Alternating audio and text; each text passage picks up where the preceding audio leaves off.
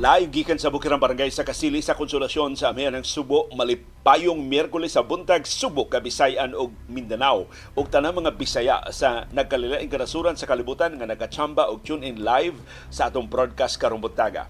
Atong isgutan ang latest weather forecast ingon man ang pagsaka og jutay sa presyo sa lana sa merkado sa kalibutan samtang nagpadung si US President Joe Biden sa iyang labing una pagduaw sa Israel human sa pag-ulbo sa gubat sa Hamas o sa Israel.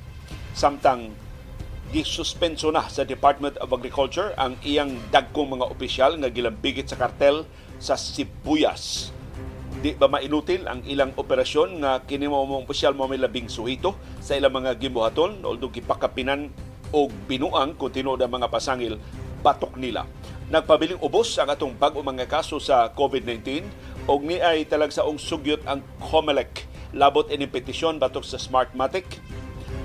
Ablihan ang mga ballot boxes, iphon ang mga balota, mutakdo gani sa resulta sa eleksyon, ibasura nila ang petisyon, sukwahi gani sa resulta sa eleksyon, i-disqualify nila ang Smartmatic. Di na pabilon sa mabot nga mga eleksyon. O ang mga petitioners gipanguluhan ni retired General Eliseo Rio mo'y ilang papilion unsa nga mga presinto sa nagkalilain nga 17 ka mga rehiyon sa Pilipinas ang i-recount, i-manual recount sa COMELEC. Pakiangayon ba ni nga tubag sa petisyon nilang Rio o Kaubanan ato nang isgutan karong buntaga. Samtang gi-exempt sa COMELEC ang PhilHealth ug ang DepEd sa pagbalhin sa mga magtutudlo sa ilang mga opisyal sus kini PhilHealth tunay pito ka mga dakong opisyal nga igbabalhin kay gihulagway nga mga incompetent di kamao sa ilang trabaho. Ug sa labing unang higayon gipahibao ni Senador Risa Hontiveros ang plano sa politika ng oposisyon unya sa 2025 o sa 2028. Si Hontiveros maikugon ka ini nga ni asumer sa papel pagkapangu sa oposisyon kay supposedly si kanhi Vice Presidente Leni Robredo man ang pangu sa oposisyon. Pero ang traditional gud sa politika, ang tradisyon gud sa politika mao nga ang labing taas o ranggo nga opisyal mo'y mangu sa partido. So pananglitan ang presidente, siya automatic nga mangu siyang politika ng partido. Si Robredo na pildi man sa naging eleksyon. Si Hontiveros may nidaog. So siya mo'y nahibilin nga labing taas og ranggo karon sa leader sa oposisyon. So niingon si Hontiveros nga iyang gikonbenser si Robredo o si kanis Senador Laila de Lima nga mo'y mangu sa senatorial slate sa oposisyon sa 2025 kung mahimo mudagan sab si Robredo pagka-presidente balik unya sa 2028. Samtang karong buntaga sab dunay detalyado kaayong katinawan si retired Supreme Court Senior Associate Justice Antonio Carpio nganong sayop ang pangangkon sa China sa tibuok Spratlys ug nganong dunay makiangayon nga katungod ang Pilipinas sa pagpangangkon sa pagpanag-iya sa West Philippine Sea. Ato nang isgutan karong buntaga. Karong buntaga sa nitibugsok ang halin sa smartphone sa tibok kalibutan. Nagkagamay ba ang kwarta sa katawhan o nagkawais na? Na takinahal mag-isip, mag-ilis og telepono kada tuig o kada duha ka tuig. Mahimo ra ginatong huptan ang telepono hangtod nga ato pa siyang mapuslan. Ug sa National Basketball Association ni makapabalaka nga report ngadto sa mga fans sa Golden State Warriors hangtod karon wa magkauyon ang Warriors og si Klay Thompson sa extension sa iyang kontrata o posible ma-free agent si Thompson sunod season kung di ma-extend ang iyang kontrata karong tuiga. Samtang sa viewers views ang inyong mapuslanon kay nga mga reaksyon sa mga isyong natuki o wa matuki sa ato mga programa. Sa atong kasayuran kinoy ko yan, si kanhi presidente Rodrigo Duterte siyang way kinutuban nga pagpamalikas o pagpanghudlat o pagpangatake nganong wa man ng hisgot sa bisag kausan lang sangan sa presidente. ICC ba mao'y rason? Ato nang kuy-kuyon karong buntaga.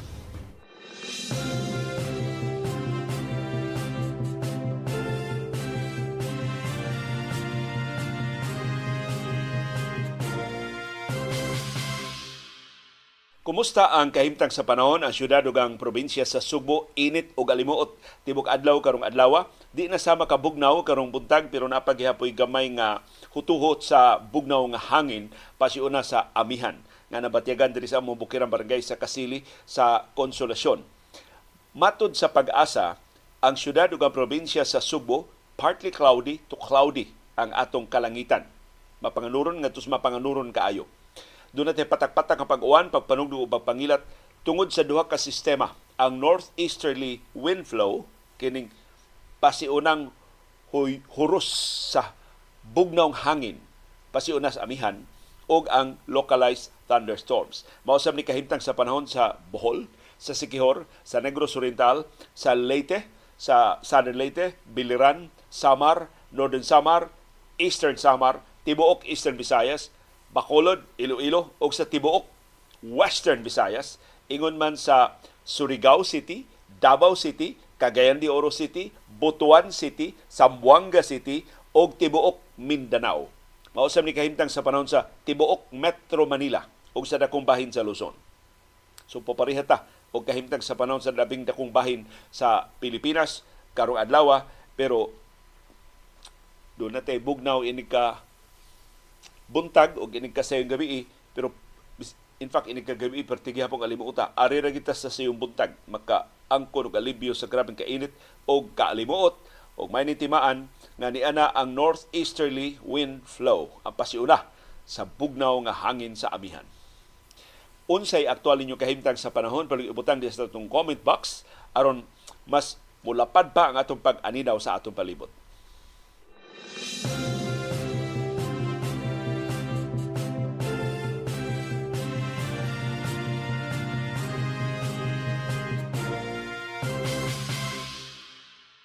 Samtang nagtrabaho ko para sa atong programa karong buntag alas 4 kadlawon kabantay ko dunay taligsik kaya na kung mukusog ba ang uwan, taliksik lang siya maybe for 5 minutes, 10 minutes, unya nawara ang gamay kaing taliksik diri sa amo. Matod sa pag-asa, wa pagid silang kasiguro kano sa magsugod ang northeast monsoon o amihan. Pero kining northeast monsoon, ang timaan ini mao ang hangin gikan sa silangan nga bahin.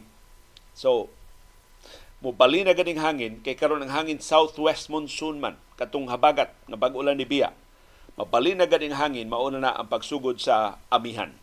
O kining hangina, gikan ni sa Siberia o sa China. Mo'y atong bugnaw nga hangin nga makuha sa Pilipinas.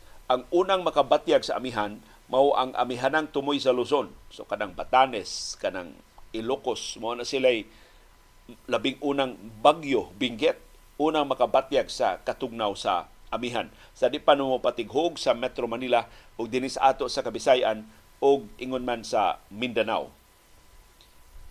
Bugnaw ang hangin nga gikan sa um, silangan nga bahin sa atong nasod o sa atong planeta. Sa ato pa, muus-usab ang atong temperatura. Ang atong expectation na, na sunod buwan Nobyembre. Doon na natay klaro nga notisya kanu sigud magsugod ang amihan o posible magsugod na ang amihan by November or latest December. Pero kining amihan makapaminos ni sa uwan sa central part sa Pilipinas, sa western part sa Luzon ug ingon man dinhi sa ato sa Kabisayan. So, gi-expect nato nga katong uwan nga atong nahayaguman sa nangagi nga mga semana, di na to sa makasubsub di na sa makadaghan sa uwan sa umaabot ng mga semana o mga buwan tungod ining pag-abot na sa amihan. Pero ang nagpadayon sa mga El Nino maka iban og jutay sa katugnaw sa amihan. Kaya ang El Nino init man. Pero sama sa amihan mo pamino sab siya sa uwan. So mas gamay pa gyud, mas nihit pa gyud ang atong uwan nga mapaabot sa katapusang quarter karong tuiga ning katapos ng tulo ka buwan Oktubre, Nobyembre, Disyembre ug labi na sa first quarter of next year Enero, Pebrero ug Marso sa 2024 padayon nga below normal ang atong rainfall conditions dinhi sa Subo ug sa Kabisayan nga negatibo og epekto posibleng makamugna og huaw sa pipila ka bahin sa ato sa Pilipinas. O pasidaan sa taga Southern Leyte kamo ang gilista in town sa pag-asa nga mahiagom og huaw tungod ining El Nino. Dayon tapos karon tuiga og sa pagsugod sa sunod tuig sa 2024. So, ayaw mo kalimot bisag tingtugnaw na posible man meligro ang atong mga tinubdan sa tubig. Dili ta magpataka og gamit sa tubig. Nihit naman daan ang atong supply sa tubig. Kamao pagita nga mo mangandam sa posibleng mas nihit pa mas pangitaon pa nga supply sa tubig sa o maabot nga mga buwan so kanang inyong mga sawranan sa tubig limpyuhin na lang na daan aron bisan unsang orasa mahimo mo makasawd og tubig kun dunay na notisya sa posibleng pagkapaong mas taas nga pagkapaong si bakulayo rato sa ato mga tinubdan sa tubig. ni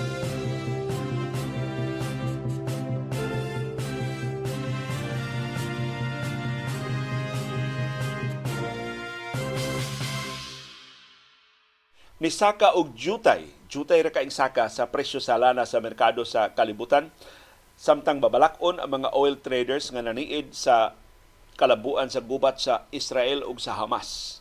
Si US President Joe Biden moduaw sa Israel sa labing unang higayon sukad sa pag-ulbo sa gubat batok sa Hamas aron pagpadayag og suporta sa Israel ug ikaduha niya tinguha pagpugong nga mukatap mulapad ang gubat sa ubang bahin sa tunga-tungang sidlakan. So lisod ni antahas ni US President Joe Biden, iyang pasaligan si Israeli Prime Minister Benjamin Netanyahu sa hingpit nga suporta sa Estados Unidos. Ug kana dili na sayon kay kinis Biden kusog kay ni nangatake ni Netanyahu sa nangaging nga mga katuigan. Sama ni kanhi US President Barack Obama si Netanyahu dili paborito sa Washington DC sa mga Democrat sa Washington DC bisag si kanhi US President Donald Trump di kay ganahan ining Netanyahu. Although si Netanyahu ang iyang brand of politics kanang iyang populism papariha sa kang Trump. Dili man ni siya demokratikanon nga matang sa pagka-leader si Netanyahu. So lisod kay na dunay gamayng diferensya sa relasyon si Biden ug si Netanyahu pero mapugo silang duha pagpadaplin ana kay kinahanglan man nga maghiusa ang Estados Unidos ug sa ug ang Israel tungod sa kaseryoso sa hulga sa nasod ng seguridad sa Israel. Pero sa samang higayon, pikpikon sab ni Biden ang bagang ni Netanyahu nga isa palabi diha Benjamin. Ayaw palabi sa imong gibati kay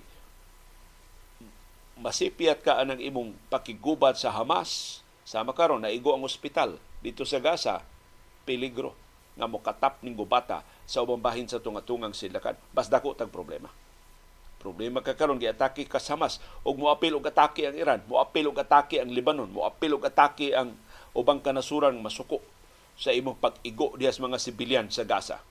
So mas dako ang problema. Mao nay si si Joe Biden mora siya og may magdagbuot ining gubat karon diha sa kay understandable man kayo ang ka suko ni Netanyahu. Kay isip leader sa Israel kina siya mo pakita sa iyang kalig-on nga manimaus pang, pangitag hustisya. Di na tumabuhi ang mga 1,300 ka mga sibilyan in town, kasagaran mga sibilyan nga matay sa bangis nga pag-atake sa Hamas. Pero at least mabawi to kung ilang mapapas ang Hamas. Kaya imposibleng mahitabo. Di man ginamahita mo mapapas ang Hamas, kaya kanang mga Hamas nasa na magtago uban sa mga sibilyan. In fact, ang mga Hamas doon ay daghang tunnels diya sa ilawom sa Gaza nga may ginudahan sa Israel nga ilang gitaguan So kini bombardiyo makaigo sa mga sibilyan pero ang taga Hamas luwas kay dito sa ilawom sa ilang mga tunnels. Ug ang Hamas karon gipasangilan nga nibabag sa mga agianan diya sa Gaza aron dili makabakwit ang mga sibilyan. So sukwahi sa pagtuo nga mga sibilyan dapig sa Hamas, ang mga sibilyan mulikay unta sa gubat. Kinsa may ganahan bombardiyohan pero di silang kalikay kay gibabagan sa Hamas ang ilang mga agianan. Mao ni mga pasangil batok sa Hamas ni padayon nga gubat. So komplikado kay ning gubata. Ang Hamas gusto nga mulapad ni sa uban pang bahin sa Middle East mo nang ilag yung hagito ng Israel sa pagpangisog, pagpakita siyang kinatibukan nga kamangis, bahala ng mga matay ang mga sibilan. Kaya ang pagpangamatay sa mga sibilan si Bako sa Hamas, makapasuko sa ubang kanasuran sa tunga-tungang silakan. Ubaw na makadangilang, maka, muray mahimong pabilo nga mulapad ang gubat sa ubang bahin diya sa Middle East.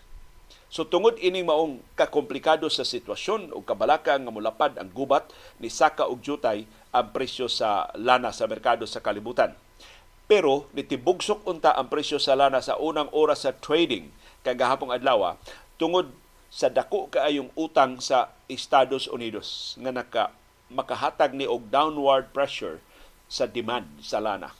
So ang kinatibuk ang prospect sa kalibutan sa ekonomiya sa Estados Unidos dili maayo tungod sa dako kay niyang utang nga posible makapugos na sab sa Federal Reserve pagpasaka sa interest rate.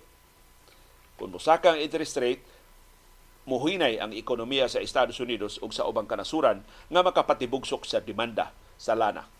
Ang pagduaw ni Biden sa Israel karong adlaw gipaabot sa musubli siya pagkondinar sa Hamas isip terrorist organization. Ubo insister ang Estados Unidos nga bisan unsang resolusyon sa United Nations Security Council mahitungod sa gubat sa Israel ug sa Hamas maglakip sa pagkondinar condemnation sa Hamas isip terrorist organization.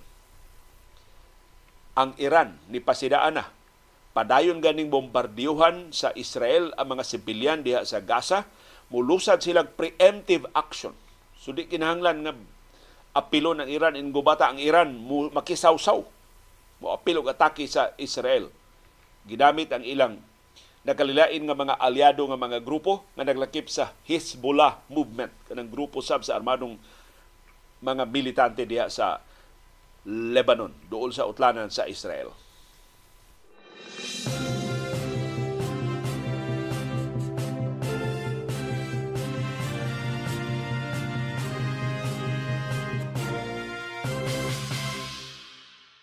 Gipahibaw sa Department of Agriculture, suspendido na o di mainutil ang operasyon sa DA ing pagkasuspenso sa mga opisyal nga gilambigit sa kartel sa Sibuyas. Ang mga trabaho sa lima ka mga dagkong opisyal sa DA nga gisuspenso sud sa unom ka buwan nga way sweldo dili makapiang sa Department of Agriculture. Doon na mga opisyal nga nakapuli nila sa ilang pwesto kining lima ka opisyal nga gisuspenso sa buhatan sa ombudsman o kansang suspension order gipatuman na sa TA gipasangilan nga nahilambigit sa pagmaniobra sa presyo o sa supply sa sibuyas. Sukad pas ni aging tuig. Ang gipang suspenso nga mga opisyal sa Department of Agriculture apil sa labing veterano, labing suhito sa ilang mga gimbuhaton. Munang atol sa pag public hearing sa Senado gahapon gipangutana si Senior Undersecretary Leocadio Sebastian. Di ba mo mainutil ni pagkasuspenso sa lima ka mga dagkong opisyal? Mato ni Sebastian, doon na mga opisyal nga kamao nga nipuli ining ilang mga pwesto. Kung mahinumduman atong Agosto 1 karon tuiga, gisugo ni Ombudsman Samuel Martires ang pagsuspenso sa mga opisyal, sa lima ka opisyal sa Department of Agriculture tungod sa mga kasong administratiba na naglagip sa grave misconduct, gross neglect of duty o conduct prejudicial to the best interests of the service. Sila gibasol sa artificial nga kanihit o artificial nga pagburot sa presyo sa sibuyas niabot og 720 pesos, 720 pesos per kilo atong Disyembre sa niaging tuig. Matod sa ombudsman, doon ay mga ebidensya nga opisyal sa DA kakonsabo sa mapahimuslano mga negosyante sa sibuyas pagtago sa abunda untang supply sa sibuyas aron pagpaburot sa presyo ug sa ilang ginansya. Pinagi sa pagbaliobra sa presyo. Ang gitumbok sa ombudsman ining ilang kaso ni ining ilang investigasyon mao katong questionable nga kontrata nga gisudlan sa Food Terminal Incorporated og usa ka multi-purpose cooperative mahitungod sa supply sa sibuyas. Ang mga kasong administratiba batok sa mga opisyal sa DA gipasikat sa ombudsman sa Memorandum of Agreement MOA nga gipirmahan sa DA uban sa Food Terminal Incorporated nga gipanag-iya sa gobyerno og sa Food Mobilization o Kadiwa Food Hub. Tanawa rin kadiwa, bag-o ra kang gibanhaw, doon na dayo anomalya nga nakita ang buhatan sa ombudsman. Kadi magud mao ang konsepto. Paukya ba man ni ang kadiwa maniwa magtarong ang pagpatuman. Ang FTI o Food Terminal Incorporated ni perma og letter of agreement uban sa supplier nga Bunena Cooperative aron pag-deliver og 8,845 bags o mga 28 ka kilo kada bag sa sibuyas ngadto sa Kadiwa Food Hub. Matod sa ombudsman, nga ang pagpili sa mga multi-purpose cooperative is a project partner wa makapasar sa mga lagda sa procurement sa gobyerno. ug ang advance payment ka 50% sa contract price questionable. Kaya ang gobyerno di ba mo abante og bayad. Mobayad lang ang gobyerno kung i-deliver na ang produkto o ang serbisyo. Bisan pag gisuspenso ang mga opisyal sa DA ug mao ni kalibugan, gihatagan sila abogado sa Department of Agriculture. Ang legal department sa DA nihatag nila og legal support. So, gisuspenso nimo, niya imong hatagan og legal support. Unsa unsa pagtarong pag-imbestigar sa kaso? Kung ang Department of Agriculture ani kapusta sa mga opisyal nga gipang suspenso. Pero ningon si Sebastian, kung mapamatud-an sa investigasyon nga personal kining maong tasyon, wa na maglambigit sila mga pwesto sa gobyerno, kuhaon ang suporta nga legal og dasigon kini mo mga opisyal pagpangita og ilang kaugalingon nga mga abogado. Por Dios y por Santo Department of Agriculture kining kasuha klaro ning nakas, nasupak sa inyong mga lagda. Og precisely gisuspenso kini mao mga opisyal aron di sila maka-influensya sa investigasyon na kung kamo mismo muhatag og suporta nila ang mga abogado ini mao mga opisyal, mga abogado ninyo sa Department of Agriculture, so magpadayon ang ilang access sa mga dokumento. Magpadayon ang ilang influensya sa mga trabahante o gubang opisyal sa DA na posible makatabang sa ombudsman sa pagdugang pag-imbestigar ining kasuha. Tas nga binuanga ini DA, gisuspenso kunuhay nila pero gihatagan nilang abogado ang gisuspenso nga mga opisyal dili mo mahimo nga mamangka og duha ka bang duha ka duha ka suba. Mapikas yung bilahan ana.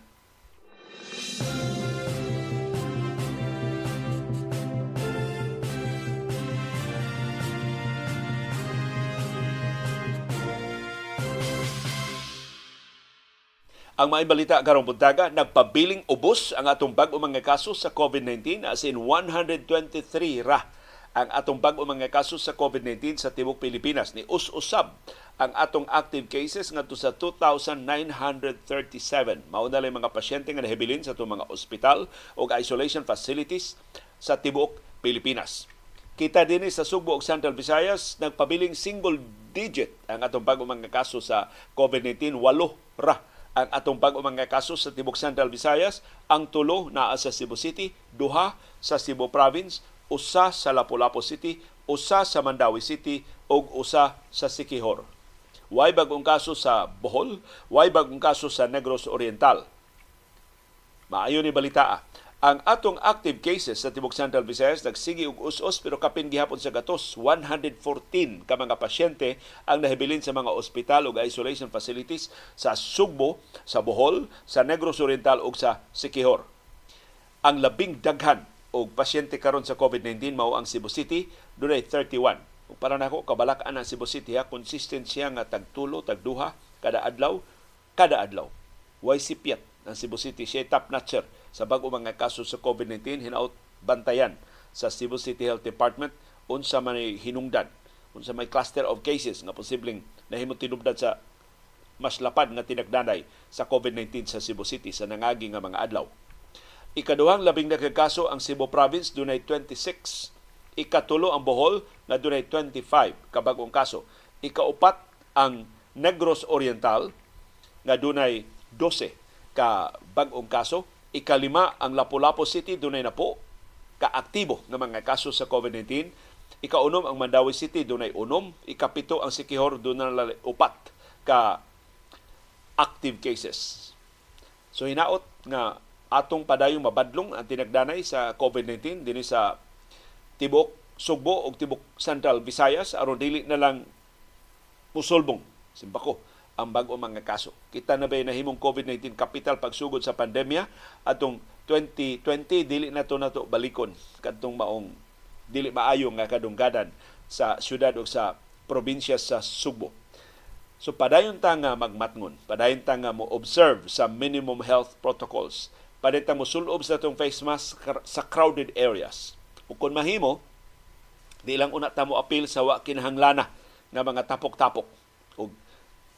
Sa hiray nga tingog, sa way pagpangita og lalis og away, padayon tang mo badlong sa way kapuslanan nga mga kiat-kiat.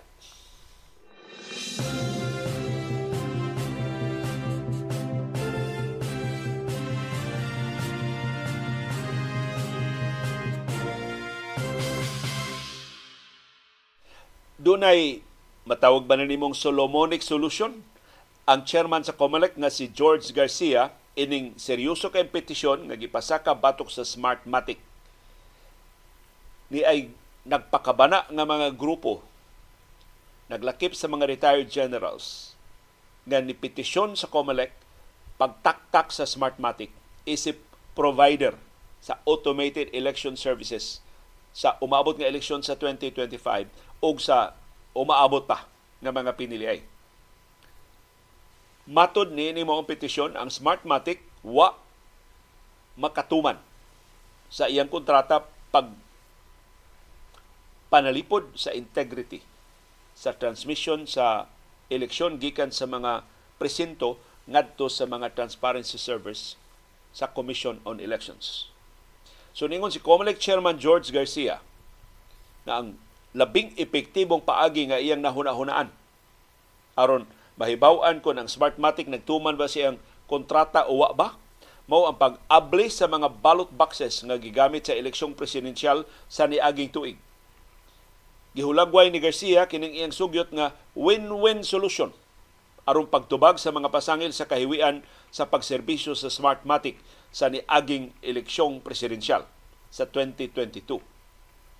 So niingon si Garcia nga iyang isugyot ngadto sa Comelec and Bank inig meeting nilang tanang komisyonado sa Comelec nga ilang tugutan nga ang tanang 17 ka rehiyon moabli sa og usa ka ballot box kada rehiyon. So usa ra ka ballot box ang ablihan kada rehiyon.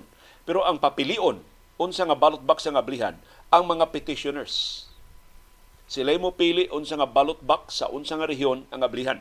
Pero dinhi sa Region 7, pili sila asa man nga ballot box sa Bohol, sa Sugbo, Sikihor o Negros Oriental. Kung Negros Oriental ilang mapilian, unsa mang lugar sa Negros Oriental, Dumaguete City, Bai City, Tanhay City, Gihulngan o Amlan o unsa bahina sa Negros Oriental. So ang petitioner mao papilion. Pero di sad mahimo nga ang tanan sang balota mo ang tanan balot boxes ablihan. Pila sad ka magtutudlo ang atong immobilize dako na sa kay na ugasto nya kanusa mahuman ang iskotinyo. Naapiki na sab. So usa lang ka porsyento sa kada rehiyon. Pero ang mopili silang General Rio. Unya tagsa-tagsaon gyud ang mga balota. Manu-manuhon yung pili. Dili i-feed sa vote counting machine. Ang teacher gyud gatong kinaraan balota o niya kahon sa sa sa, sa tally board sa Commission on Elections. Tan-aon ko ng mga balota ni takdo ba sa election returns nga gihuptan sa mga politikanong partido. Hopefully naapa ng maong mga election returns wa pa na ipanglabay sa politikanhon nga mga partido. Ang petisyon gipasaka atubangan sa COMELEC aron pagbabag sa tinguha sa Smartmatic nga mauna say provider sa bagong automated election system para sa 2025 national o local elections. Ang nipasaka sa petisyon mao ang kanhi sekretary sa Department of Information and Communications Technology nga si retired General Eliseo Mijares Rio Jr. Ingon man ang kanhi komisyonado sa COMELEC, nilingig kini mga petitioners, nga si Augusto Cadelina Lagman. Ug ang ilang mga kauban nga silang Franklin Frailoga Isaac, og Leonardo Oliveira Uduno. Gipasaka kini mga petisyon adto pang June 15 karon pa sugdig husay sa Commission on Elections. Matod ni Garcia, ila nang i-resolver kining maong petisyon nilang Rio o Kaubanan by next week. So atong atangan, madisidihan na bagini sa COMELEC.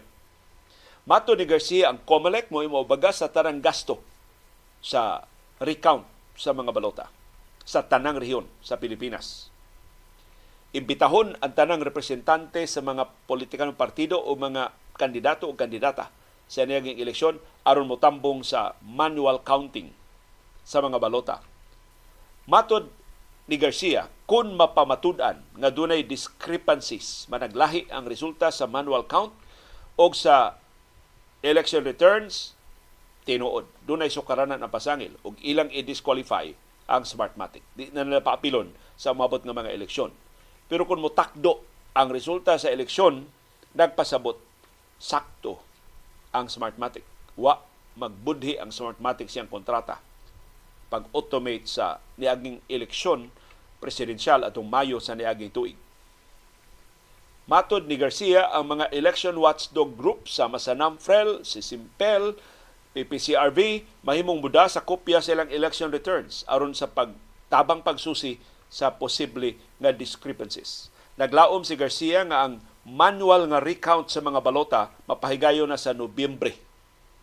Sa ato ba unya na sunod, sunod buwan sa dili pa magsugod ang COMELEC sa bidding sa procurement o sa pag-abang sa bag-o nga mga teknolohiya o vote counting machines nga gamiton sa eleksyon sa May 2025 pohon kung mapamatud-an nga doon nagikahiwian, matud ni Garcia, ang COMELEC, dili lang mo blacklist o mo disqualify sa Smartmatic, pero mahimong ilas ang iuli ang retention money ngadto sa kompanya. Kung sa inyong tanaw, sakto ba ni? Ang nahunahunaan ni COMELEC Chairman George Garcia, maka-address ba ni sa petisyon batok sa Smartmatic? Pero wa niya ma-address ang mas dako o mas importante nga pangutana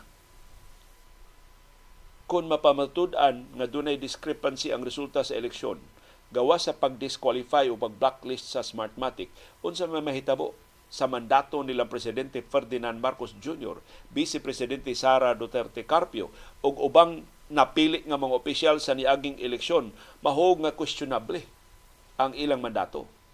So may mahitabo sa nasod. Kung makaplagan nga dunay discrepancy sa resulta sa eleksyon, ang ubang mga nagdudang gitikasan sila mo protesta sab pati buhay ka kining nasura mo na angayan nga i-address I think sa Commission on Elections. So nahadlo ko tungod sa kadako sa implikasyon kung makaplagan nga dunay tikas ang eleksyon, chupio ni Comelec. Kay di maka-afford ang nasod nga badudahan ang mandato sa tanang nilingkod nga mga kandidato. Kay ang nature baya sa atong automated elections, ang usa ka balota may balota sa tanan. Dili buwag ang balota sa presidente o vice presidente. Dili buwag ang balota sa senador o kongresista. Ang balutas presidente mo balutas katapos ang konsehal sa lungsod o syudad. Ang boto sa vice presidente nahimutang sa samang balota sa botos kongresista, sa botos board member, sa botos vice mayor sa mga syudad o mga lungsod sa atong nasod. So, ingon na kalapad ang implikasyon in petisyon nilang General Rio o kaubanan nga ang mandato sa atong tanang incumbent officials mahimutang sa pagduda kung makuestionable ang resulta sa eleksyon. So dako kay tentasyon nga hilomo na lang ni. Pero nadani ko ining sugyot ni Garcia nga silang Rio mo mo pili og mga presinto unsa nga ballot box ang ablihan sa kada rehiyon. Mahimong mo mulabi silang Rio nga imbis usa lang kabalota kada rehiyon kun mahimo ato himong napo lima na po ka mga balota, ka mga ballot boxes kada rehiyon. Aron nga panitan dinhi Central Visayas, tulo sa Sugbo, duha sa Bohol, lima na. Tulos Negros Oriental, duha sa Kihor. Na po. Silang riyo mo yung pili. Unsa nga mga ballot boxes ang ablihan. Mausab sa ubang 16 pa ka mga rehiyon sa Pilipinas. So atong atangan, atong panidad unsay kalabuan ining kasuha sa mosunod nga mga adlaw.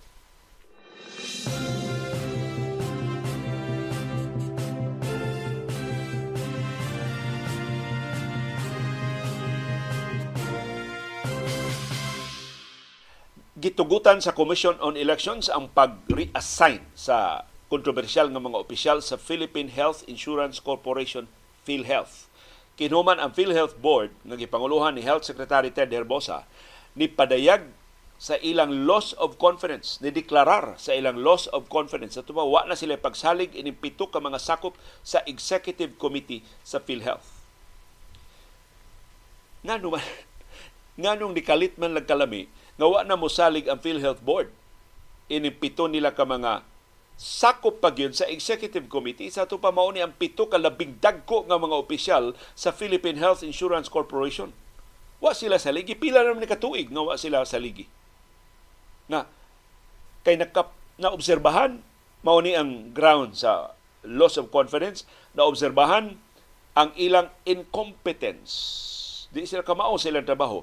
Gross negligence. Wa sila magtuman sa ilang mga gibuhaton. Og ineffective leadership.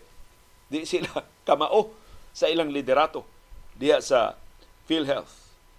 Nga direkta nga nakadaot sa pagserbisyo o sa katakos o sa kaligdong sa PhilHealth.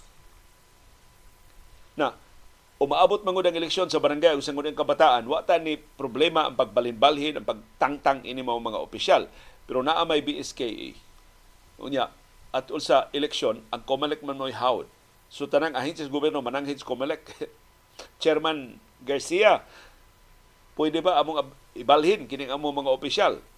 So matod sa COMELEC, pwede. Gitugutan sa COMELEC si PhilHealth Chairman Ted Herbosa sa pagpahigayon o reshuffling o pagbalhin ini pito.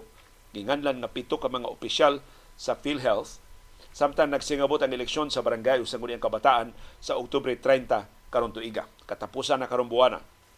Ang mga PhilHealth officials nga gipang reassign mao kining mosunod. Chief Operating Officer Ili, Ili Dino Santos COO ka, ikay number 2, number 3 na opisyal sa PhilHealth. Niya di ka mao. Incompetent si Elidino Santos, isip Chief Operating Officer. Mo ni wa magkanimao, nagyagaw ang operasyon sa PhilHealth. Ikaduha, Assistant Senior Vice President Nerissa Santiago, AVP. Kadako aning rangguha. Ikatulo, Senior Vice President Jovita Aragona, Senior Vice President. Pwede naguha ni Maranguha. Ikaupat, Senior Vice President Renato Limsiaco. Parte na ko agranggos mga gipamalin. Ikalima, Senior Vice President Jose Marie Tolentino. Ikaunom, Senior Vice President Dennis Mas. Ug ikapito, Senior Vice President Israel Francis Pargas. hinaot ang PhilHealth Board muhatag og dugang detalye ngadto sa publiko. Unsa may nakapa-incompetent ini mao mga opisyal.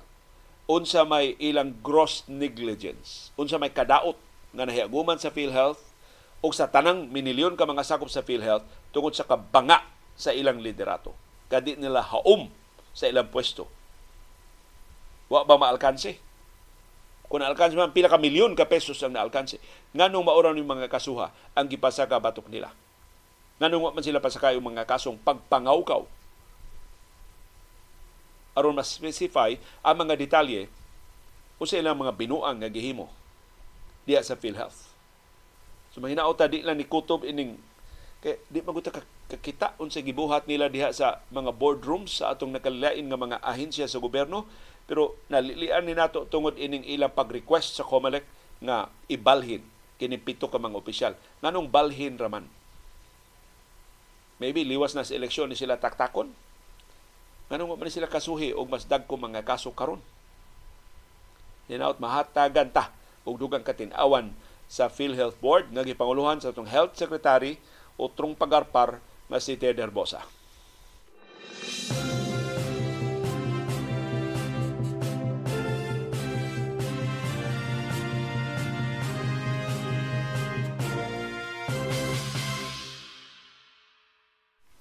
Doon na exemption nga gihatag ang COMELEC ngadto sa Departamento sa Edukasyon. Kinsa nananghid nga dinalian ang panginahanglan sa pag-reassign sa mga magtutudlo o muhire sila og dugang mga magtutudlo.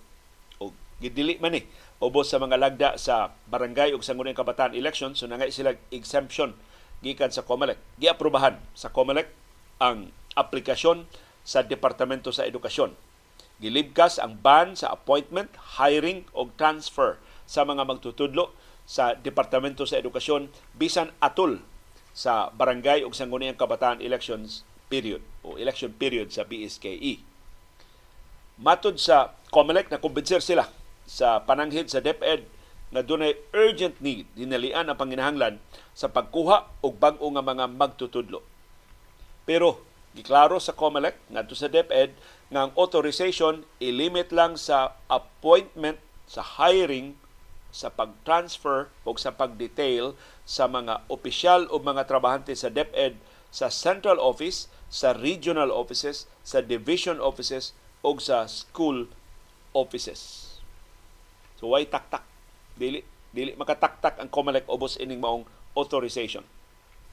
Ubos sa guideline sa COMELEC sa barangay ug sangguniang kabataan elections, ang mga trabahante sa gobyerno apil na ang mga public school teachers dili mahimong ibalhin from August 28 to November 29. Mao ni ang election period sa BSKE.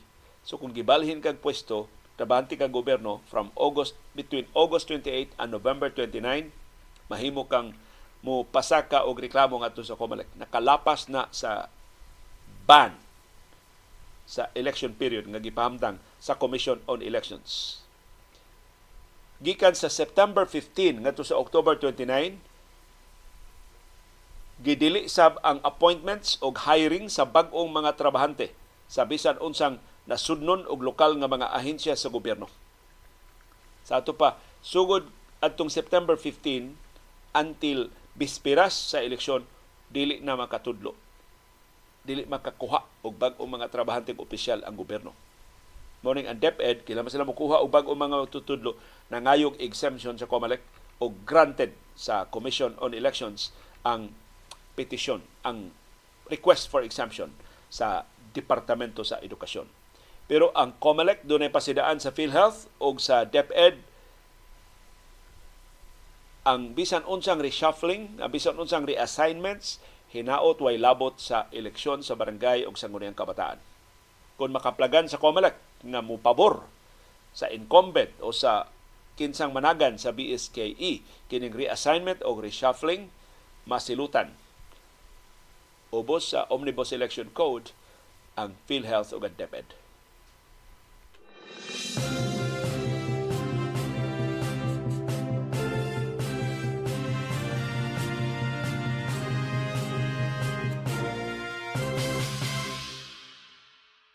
Og ni ay maimbalita para sa mga kababayan ni tingog ang Philippine Country Coordinator sa United Nations Women may tungod sa umabot nga eleksyon sa barangay ug sangguniang kabataan. Matod ni Rosalyn Messina, giauhag niya ang mga botante sa pagpili og dugang women leaders. So, inyong pagpili og mga kapitan o mga konsihal o mga sakop sa barangay ug sangguniang kabataan, palihog pili mo og dugang kababaynan. Win matod ni Rosalyn Messina sa United Nations Women dinhi sa Pilipinas, we need more women in formal positions of power, even as barangay captains and councilors. These officials make a lot of difference as frontline workers in the communities. Ito lahi ko nung babay ng mga opisyal sa gobyerno. Kana bang mas mas detalyado, mas hanay ang nagkalilain nga mga serbisyo. Of course, na ay mga exceptions sa rule, pero kasagaran ko ng mga women leaders, mas kuan, mas dunay empathy ngadto sa katawhan kaysa kalalakinan. Of course, dunay mga laki mas ngilngig mo bati og kasakit sa iyang katawhan kaysa kababayan pero mo nay pagla mo nay sulti sa United Nations nga dako kay ni silang bintaha kung sila mo'y muduma sa mga barangay, sa mga lungsod, sa mga syudad, sa mga probinsya, sa mga distrito. Sigun sa United Nations Development Program Philippines, bisan kon ang gidaghanon sa Pilipinhon nga kababayan, mga Pilipina, nga niapil sa politika ni Saka from 16.7% atong 2010 ngadto na sa 20.6% sa 2022 pero usara ka babay ang napili sa kada lima ka mga posisyon sa, sa lima ka mga kandidato. Usara ka babae ang napili. Ang percentage of women nga napili ni isa kasab gikan sa 18.5% nga nidaog atong 2010 niabot na og 23.3%, hapit na one-fourth sa mga nidaog sa eleksyon atong 2022 ang kababayanan. Pero sugan sa United Nations, ubos ra gihapon ni. Ubos pa gihapon ni kaysa gikinahanglan. Og ang ang importansya sa kababayan ngadto sa di lang sa politika kundi sa pagpalambo sa nasod. Na illustrate pag-ayo ni Bill Gates ako na na istorya din ninyo kausa pero ato ni ibalik kay relevant ining atong diskusyon. Si Bill Gates bisita sa Saudi Arabia. This was years ago. Wa pa tong iskandalo ni Bill Gates. Uban sa babae niya nga trabahante ngayang gikarelasyon. Motong gibuwagan siya siyang asawa. Nakabantay si Bill Gates na sa convention sa main convention hall, pulos laki. Ang mga babay, buwag. Sa buwag nga kwarto. Pero makakita gihapon niya, murag sa TV monitor na lang. Pero ang iya yung kaatubang nga nagid sa main convention hall, mga laki. Ang, mga, ang mga babae gilahi. Kay mo na dito sa Saudi Arabia o sa ubang mga nasod sa Middle East, di man mahimong pareha og ranggo ang mga babae o ang mga laki. In fact, Ambot gitugutan ng mga babae ron sa Saudi Arabia pag-drive og sakyanan. Di ba? There was a time nga pangdakop ang mga babae kay nagpa nagpost sa YouTube o sa Facebook nga nag-drive sila sa sakyanan, ang gidakop. Kay sa ilang mga balaod ang mga babae dili makadaog sa sakyanan. Dito sa Taliban, di gani mahimo mo eskwela ang kababayan. So gipangutana si Bill Gates sa IT chief sa Saudi government, Mr. Gates, how do we develop as a country using the latest technologies? Ang tubag ni Bill Gates nakapakugang sa mga opisyal sa Saudi Arabian government. Mato ni Bill Gates, Your Eminence, uh, dili Your Eminence, uh, your, your, your Grace, kay royal family ba na sila.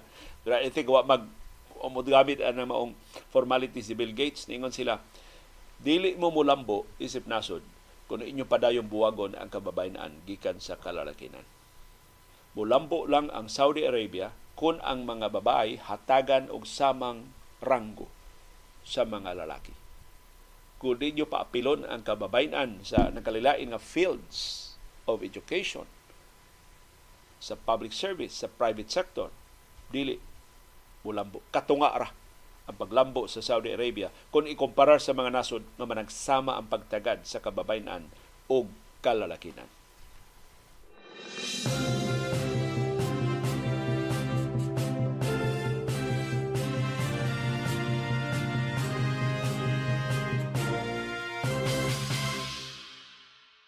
Sa labing unang higayon, gipalili ta sa political opposition unsa ilang plano sa 2025 o sa 2028 ang nipalili nato mao si Senador Risa Hontiveros nga technically mo'y leader sa oposisyon sa politika ah, sa politikang oposisyon sa Pilipinas karon.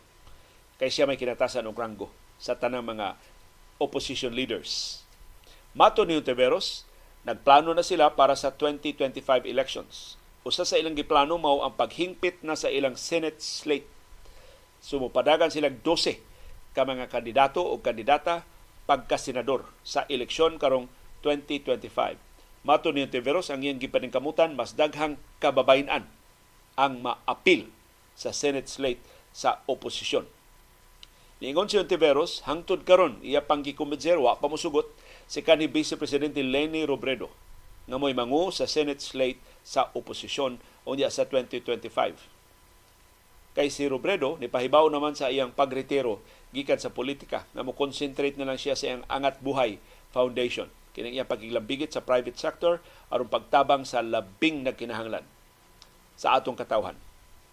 Ingon si Ontiveros, iyang gidasig o gisuportahan si kanhi VP Lenny aron modagan pagka senadora sa 2025. Og gawas sa 2025 pagdasig niya pagpangandam ng daan sa eleksyong presidensyal sa 2028. Pero niingon si Tiveros, dili magikan niya ang pahibaw. Mahitungod sa plano ni VP Lenny, si Robredo, mao'y muhimo og pahibaw, mudagan ba siya o dili sa umaabot nga mga eleksyon. Pero niingon si Tiveros, pasaligan niya ang katawan, nagpabiling aktibo ang kanhi Vice Presidente, pinagi sa angat buhay. Pero ingon si Tiveros, masaligon sila, siya nga ilang makumbinser si Tiveros kay di wa siya mag-inusara pagkumbinser ni Robredo sa pagdagan pag-usap. Kung katapusan na hibawan, kay usay tumaw man sa akong timeline sa Facebook, si Vice Presidente Leni Robredo uban siya tuto ka anak nga babae aron sa Portugal. Lingaw kay sila sa syudad sa Porto dito sa Portugal.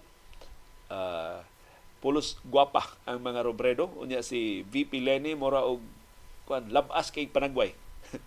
Wa na tong iyang uh, pressure sa iyang pwesto. So lahi ra gyud kung naa ka sa pribadong sektor nga di ba ka-appeal sa linigwatay hapit kada adlaw nga linigwatay sa politika. Mato ni Hontiveros naglaom sa siya nga si kanis senador Laila de Lima musugot sab nga mudagan pagbalik sa Senado. Si de Lima napaitaon sud sa prisuhan pero mahimo pa na siya paglusad sa iyang kandidatura umay siyang mudagan pagka senador bisan sud mismo sa iyang selda. In fact, sa niyaging eleksyon, mo gibuhat ni De Lima.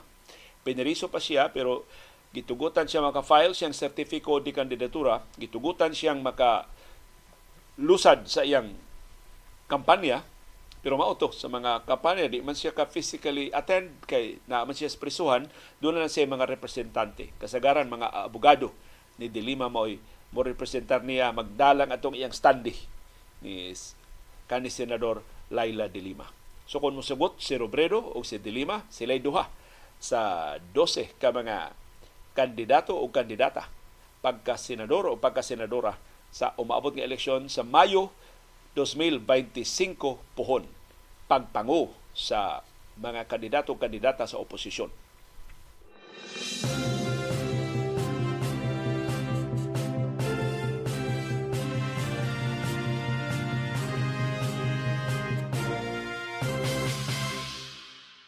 Nga sa importante pahibaw, ang Departamento sa Transportasyon wa nay tangtangay sapatos sa mga airports. Gitangtang na sa DOTR kanang requirement nga kailangan maghubo sa to sapatos, magmidyas lang ta nga mo latas anang X-ray machine sa tugpahanan.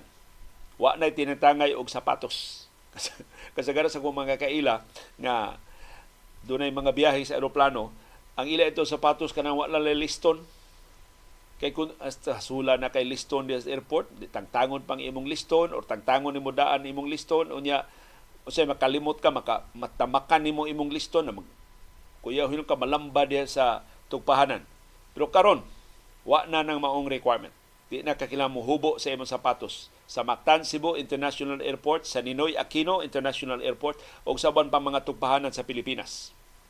Ang Office of Tra- for Transportation Secretary OTS mo ini pahibaw ining temporary suspension sa mandatory footwear removal sa tanang mga tugpahanan sa tibok Pilipinas. Matod sa DOTR ilang gi-review kining maong lagda ipatuman na pa ba o dili na. Matod sa OTS ang tanang mga pasahero i-require lang pagtangtang sa ilang sapatos kung dunay alarm nga ma-trigger sa security screening o atol sa security condition level. Kung patasan ang alert level sa mga tugpahanan. Pero sa normal nga mga adlaw, nyig agi nimo sa X-ray machine dili way tingog, way alarma, lusot ra ng imong sapatos. Ang pagsuspenso sa mandatory nga pagtangtang sa mga sapatos gisugdan ato pang October 13. Sa ato pa lima ka ang nilabay gipatuman sa OTS ang mandatory nga pagtangtang sa mga sapatos atong July 10, 2023 aron sa pagdetect o sa pagbadlong sa bisan unsang prohibited items nga taguan diha sud sa sapatos o gamiton pag himo og krimen. Matod sa OTS, ang sukaranan ini katong insidente sa 2001 si Richard Reed usa ni ka terorista sa nga sakop sa Al-Qaeda nga nisuway pagpaulbo og aeroplano nitago og eksplosibo sa lapalapas siya sapatos. Ug mao toy naka-trigger nga ang tanang kanasuran sa kalibutan ni patuman ining maong lagda. Katangtangon gyud sapatos para sa X-ray screening. Sa di pa hatagan og clearance sa seguridad. Ang airport security officials ni Tataw Sab nga atong Agosto 10, 2023. So karon lang sa nito iga, dunay bala o pakete sa illegal nga drugas ang nasakmit sa OTS sa Ninoy Aquino International Airport Terminal 3 atol sa X-ray inspection sa sapatos sa usa ka Chinese passenger. Gikasuhan na ang maong pasahero. Matod sa DOTR, na sa samang adlaw sa buwag nga insidente, doon na siya nasakpan sa Mactan Cebu International Airport nga laing pasahero nga dunay marihuana nga gisud sa iyang sapatos katumang pasahero para to sa Surigao. So, atong klaruhon bisan ining mao mga latest nga incidents gisuspenso na sa DOTR ang mandatory nga pagtangtang sa mga sapatos sa security checks sa mga tugpahanan. I-review ang mga policy himuon bang permanente ang pagtangtang nawa na ning mga policy or ibalik atul sa mga heightened alert levels sa nasudnong seguridad labi na sa atong mga tugpahanan.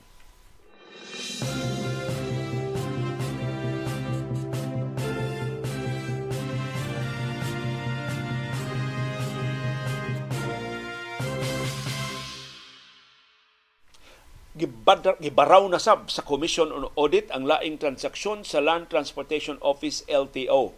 Ning higayuna ang 3.14 bilyones pesos nga proyekto sa LTO nga gitawag og Land Transportation Management System LTMS. Ayay.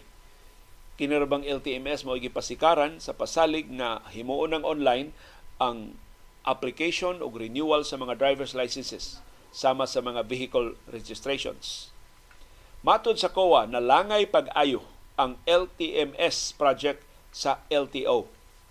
Bisan pa og nabayra na ang core applications og ang 15 ka mga kontra bisan pa sa 15 na ka contract extensions sughana ng extension ni ining maong LTMS project ka 15 na kahigayon nga gilugwayan ang pagkahingpit ini ni pasidaan ang Commission on Audit nga ang wa pa makomplito nga proyekto. Inutang ra ba nato ang kwarta nga gigasto ini mga proyekto gikan sa ubang kanasuran mo resulta sa pagkausik sa kwarta sa gobyerno kun dili atimanon, dili mas resolver sa LTO. Ang LTMS gi-develop sa joint venture agreement sa German technology nga company kining Dermalog o sa iyang mga local partners nga naglakip sa Holy Family Printing Corporation, Microgenesis and Versontal Builders Incorporated. Ang proyekto gi-award ngadto sa Dermalag o sa mga local partners atong May 2018. Sa lima ka tuig na ang nilabay human sa competitive bidding. Pero kada tuig mabantayan sa Commission on Audit sa tuto ka sunod-sunod nga audit years ang kalangay sa pagpatuman sa proyekto. For example, atong 2022 sa report sa Commission on Audit, ang LTMS wa na sab mahingpit Wa pagyapon makumplito bisan kon gibayra na ang pipila sa mga aspeto sa operasyon. Pero ang gibayra na ang full paid, fully paid na nga mga applications wa paghihapon ma-install, wa paghihapon magamit. Matod sa COA, ang missing processes sa LTMS gikinahanglan kaayo aron na mo lihok ang sistema apil sa wa pa i-deliver sa Dermalag mao ang absentee og overseas Filipino workers drivers license renewal ubo sa driver's licensing system. Usa din is mga aspeto sa LTMS nga wa pa ma-install sa Dermalag hantod karon. Matod sa COA, ang LTO kinahanglan siguro nga ang iyang bayad sa maintenance sa core applications himuon lang kung ma-install na og madawat na ang core applications ug ang tanang abante niyang bayad sa wa pa mahatod nga mga facilities o mga serbisyo kinahanglan bawion sa mosunod nga mga billings sa Land Transportation Office. Nipuno ang kuha nga mga detalye sa actual accomplishment works nga gihatag sa Dermalag sa maintenance sa core applications na gipaubos sa database software o software monitoring mukabat og 94 million pesos kinalang isumiter. So justified ba ni pagkobra na sa Dermalag og 94 million pesos kadaghan pa man kay kuwang. Iauhag sa bangkuwang nga mo demanda ang Land Transportation Office nga iuli ang nabayad sa Dermalag nga 13 million pesos. Naglakip ni sa 4.9 million pesos nga nabayad ubos sa maintenance sa core applications nga kinahanglang ipaubos sa data center og ang 8.1 million pesos sa excessive payment para sa electricity fee. Niingon ang COA nga ang Dermalag kinahanglan di na mo appeal sa electricity fee sa maintenance sa data center sa ilang mosunod nga mga claims aron nga dili mo resulta sa disallowance sa Commission on Audit. Naghanang transaksyon sa Land Transportation Office nganong wa man nimutuman sa mga lagda. Ang ka-basic ini nga di pa ka bayad kinahanglan na ana ang mga serbisyo ngunong giunhan magbayad under malag nga pa ka-deliver sa gitagda sa kontrata. Daghan kay pagduda, daghan kay nakakwarta ng mga opisyal sa LTO mo wag magkadimao ang pagpatuman ining kontrata sa Dermalag nga nilam, nilungtad na og kapin sa lima ka tuig ang kalangay.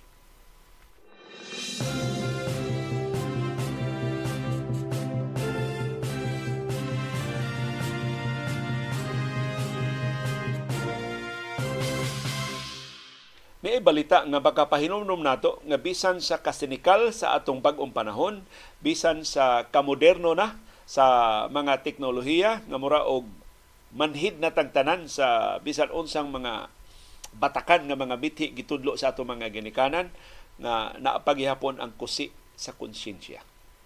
Ang tanlag buhi pa ug padayong mo kusi nato matag higayon mo tipasta sa tarong nga agianan. Duha ka mga testigo batok ni Senador Laila de Lima ni Angkon gikusi sila sa ilang konsyensya. Gihasol sila sa ilang kanlag. Morning, nakahukom sila ilang bakwion ang ilang pasangil batok ni de Lima.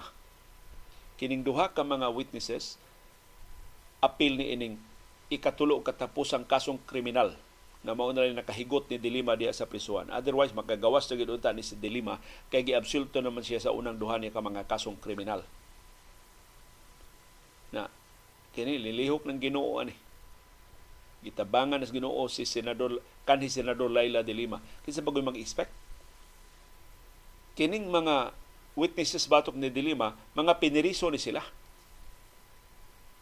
Sa dayong hearing sa kaso, doon na sila suwat gihatag ngadto ni Dilima. Nihangyo sila nga si Dilima gid hatagan sa suwat.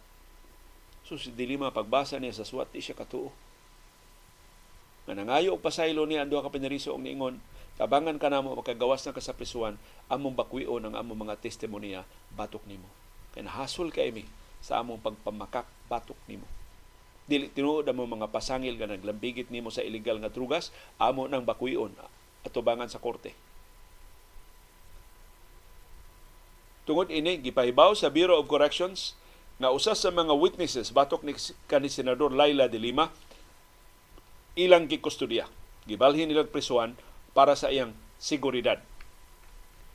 Si Rodolfo Magleo, kanhi police officer, kinsa na prison na sab karon gibalhin sa National Bilibid Prison adtong Lunes sa gabi. Kay nihangyo si Magleo, mas luwas siya dito sa Bucor ang korte ni mando sab sa New Bilibid Prison pagbalhin sa laing pineriso nga witness sa batok ni Dilima si Nonito Arile ngadto siyang kustodiya. So ana na sila duha sa Bucor. Si Arile sama ni Maglayo ni bakwi siya sa testimonya batok ni Dilima. Si Maglayo ipresentar na unta sa prosekusyon sa hearing atong Lunes. Pero sa wa pa siya mo testify Nihangyo siya doon na siya suwat nga ihatag ngadto ni Dilima. Ug iyang gidetalye siyang suwat giunsa nilang arile sa pagsabot nga ilang i-withdraw ang ilang sworn affidavits na nipasangil og krimen batok ni kani senador Laila de Lima. Natungod sa ilang suwat, ang prosekusyon wa na mo presentar ni Magleo. Unsa pala isulti ni Magleo sa witness stand, mahigot ang prosekusyon. Og nagkahuyang ang mga kasong kriminal kining nahibiling usa na lang ka kasong kriminal batok ni kani senador Laila de Lima. Posibleng hinungdan ngano nga ni bakwi sila testimonya kini mga saksi kay wa na sila kabatyang og hulga. Kay wa na si kanhi presidente Rodrigo Duterte sa katungdanan. Kay wa na sa pwesto ang mga tinudlo ni kanhi presidente Rodrigo Duterte. So hopefully Katong ubang mga maniubrang Duterte ginamit ang iyang gahom, ginamit ang iyang pagpanghudlat, ginamit ang iyang influensya makalingkawas na in town ang mga biktima o makatug-an unsay tinuod nga nahitabo ining nasura.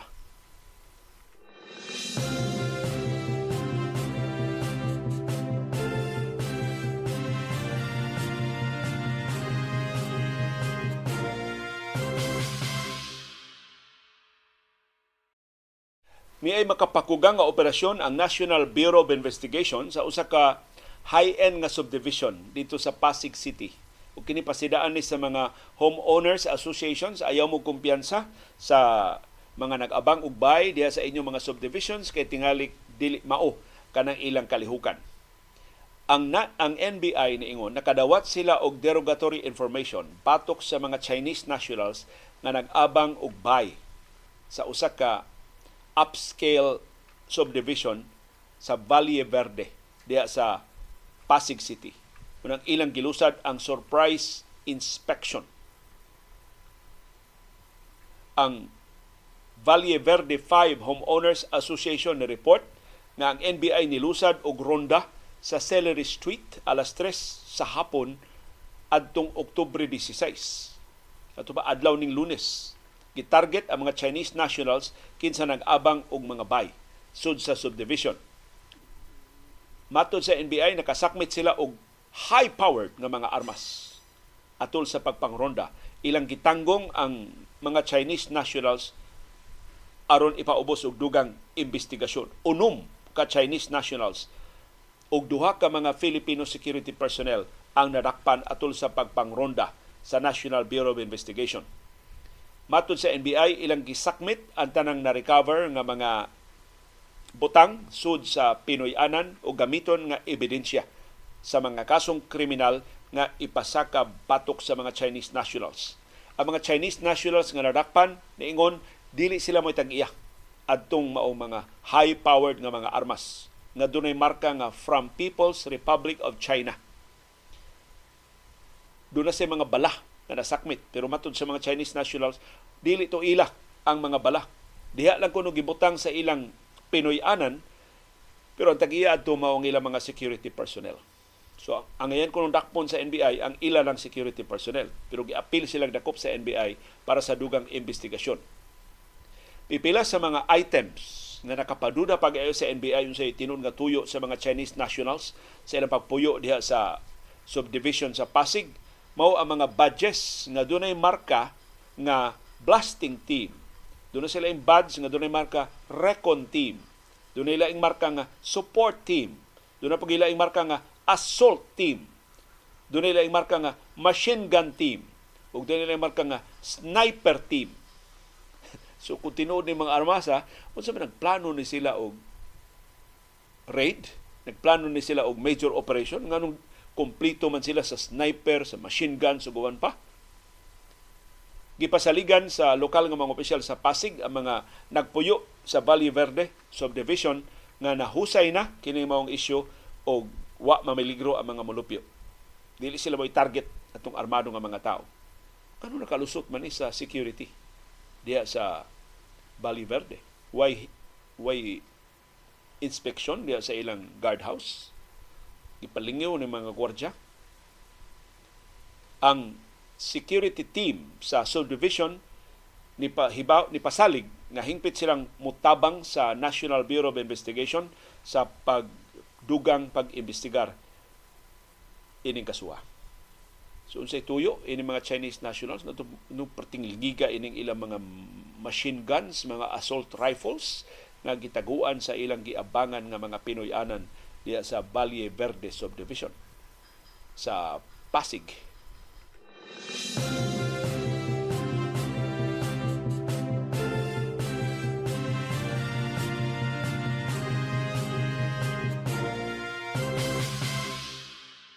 Nadapit akong pagtagad sa kolom ni Jarius Bundok karong adlaw sa Philippine Star.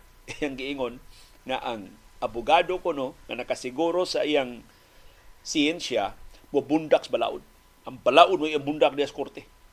Ligon ang iya sa kwaranan sa iyang kaso.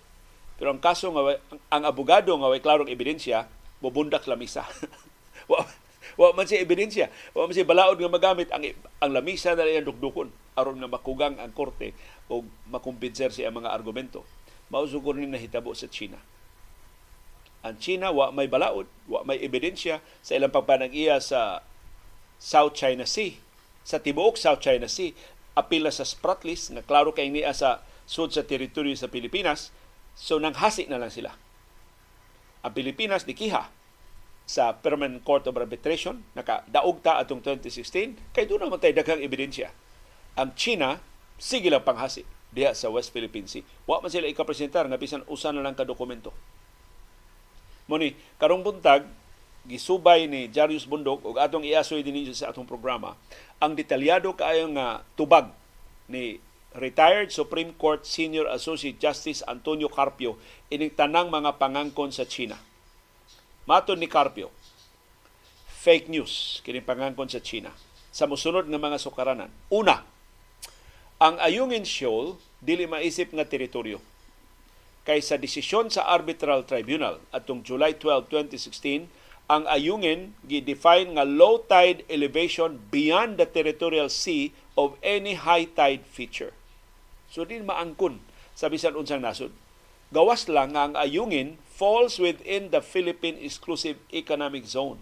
Kaya ang ayungin na mahimutang within the 200 nautical miles gikan sa Philippine Archipelagic Baselines. O lapas ni sa 200 nautical miles sa bisan asa nga baseline sa ubang kanasuran. So way laing nasod nga duol sa Ayungin Shoal gawas sa Pilipinas. So sigon sa ruling sa Permanent Court of Arbitration, ang Ayungin Shoal iya sa Pilipinas.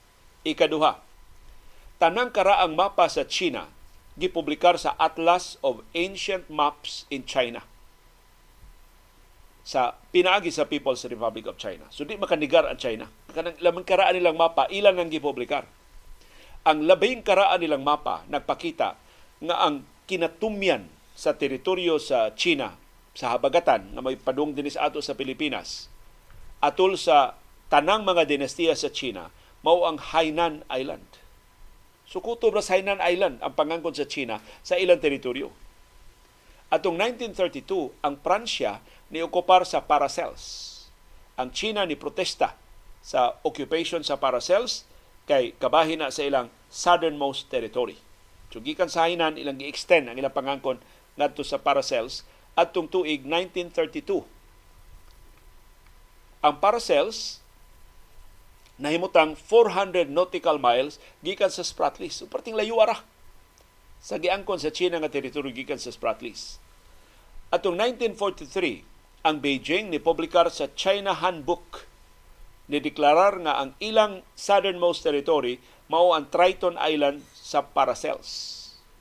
So kutob ra sa Paracels sa ilang pangangkon. Ang ilan na lang gi-revise nga 1947 China Handbook nga unang nangangkon ang Beijing sa Spratlys. Sa tuba una nilang pangangkon sa Beijing 1947, one year before sa creation sa Israel. Diha pa sila nangangkon sa Spratlys. Pero ni angkon ang China sa ilang handbook atong 1947 nga ang Pilipinas ug ang French French Indochina ni angkon sab sa Spratlys. So tanang ebidensya bisan ang karaang mapa sa China ni suporta sa ownership sa Pilipinas sa Spratlys. Ikatulo, ang Spratlys klaro kay kabahin sa teritoryo sa Pilipinas since the 1734 Murillo Velarde map. So ang labing karaang mapa na nakitaan ni Carpio o in fact usa ni mga ebidensya nga presentar sa Permanent Court of Arbitration mao ning mapa atong tuig 1734 ang Murillo Velarde map. Mao ni ang labing unang opisyal nga mapa sa Spanish government sa Philippine territory. Nga ilang giangkon?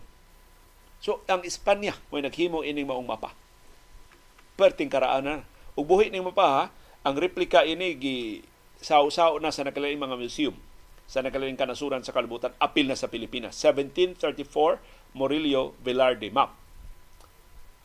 Ang 1808 o 1875 Karta General del Archipelago Filipino nga pulos official maps sa Philippine Archipelago atol sa Spanish regime nagpakita nga Spratlys kabahin sa Philippine territory. So ang ikaduhang labing karaan nga mga mapa sa Espanya pulos naglakip sa Spratlys nga kabahin sa itong nasudong teritoryo. ang Estados Unidos ni sagop og ni publikar pagbalik sa 1875 Karta General de del Archipelago Filipino sa kaupat ka higayon. So gi-republish sa Estados Unidos ang karaan nga mga mapa sa Espanya in 1898, in 1900, in 1901, and in 1902. Mao ni mga tuiga giukupahan nata sa Estados Unidos. Pagka 1928, Islas Palmas case, ang Estados Unidos ni sumeter sa 1875 Carta General del Archipelago Filipino isip opisyal nga Spanish ug American maps sa Philippine territory sa pagpinirmahay sa 1898 Treaty of Paris. Just abunda kay mga ebidensya ang pangangkon sa Pilipinas sa Sprat list. Why bisan usa ka ebidensya ang China. Ikaupat, ang China ni sumeter sa iyang position paper ngadto sa arbitral tribunal. Nangangkon ang China nga dunay tuto ka mga treaties nga ni-define sa Philippine territory. Ang 1898 Treaty of Paris, ang 1900 Treaty of Washington o ang 1930 Treaty between United Kingdom and United States. Mato ni Carpio, ang China ni angkon nga ang tanang teritoryo sa Pilipinas naarasud sa 1898 Treaty of Paris lines. So kadto mga linya nga gibadli sa Treaty of Paris, maura to ang sud adto maura ang teritoryo sa Pilipinas. Ni puno ang China nga ang Spratlys ug ang Scarborough Shoal naa sa gawas sa mga linya sa Treaty of Paris ug busa dili kabahin sa nasudong teritoryo sa Pilipinas. Pero ingon si Carpio haskang sayupa sa China. Kaysa 1900 Treaty of Washington, ang Spain opisyal nga ni tahan ngadto sa Estados Unidos any and all islands belonging to the Philippine archipelago lying outside the lines of the Treaty of Paris. Sura sa Treaty of Washington nga gipirmahan sab sa Espanya ug sa Estados Unidos nga ningon ang Espanya imo na Estados Unidos ang tanan namong teritoryo bisan sa gawa sa linya sa Treaty of Paris.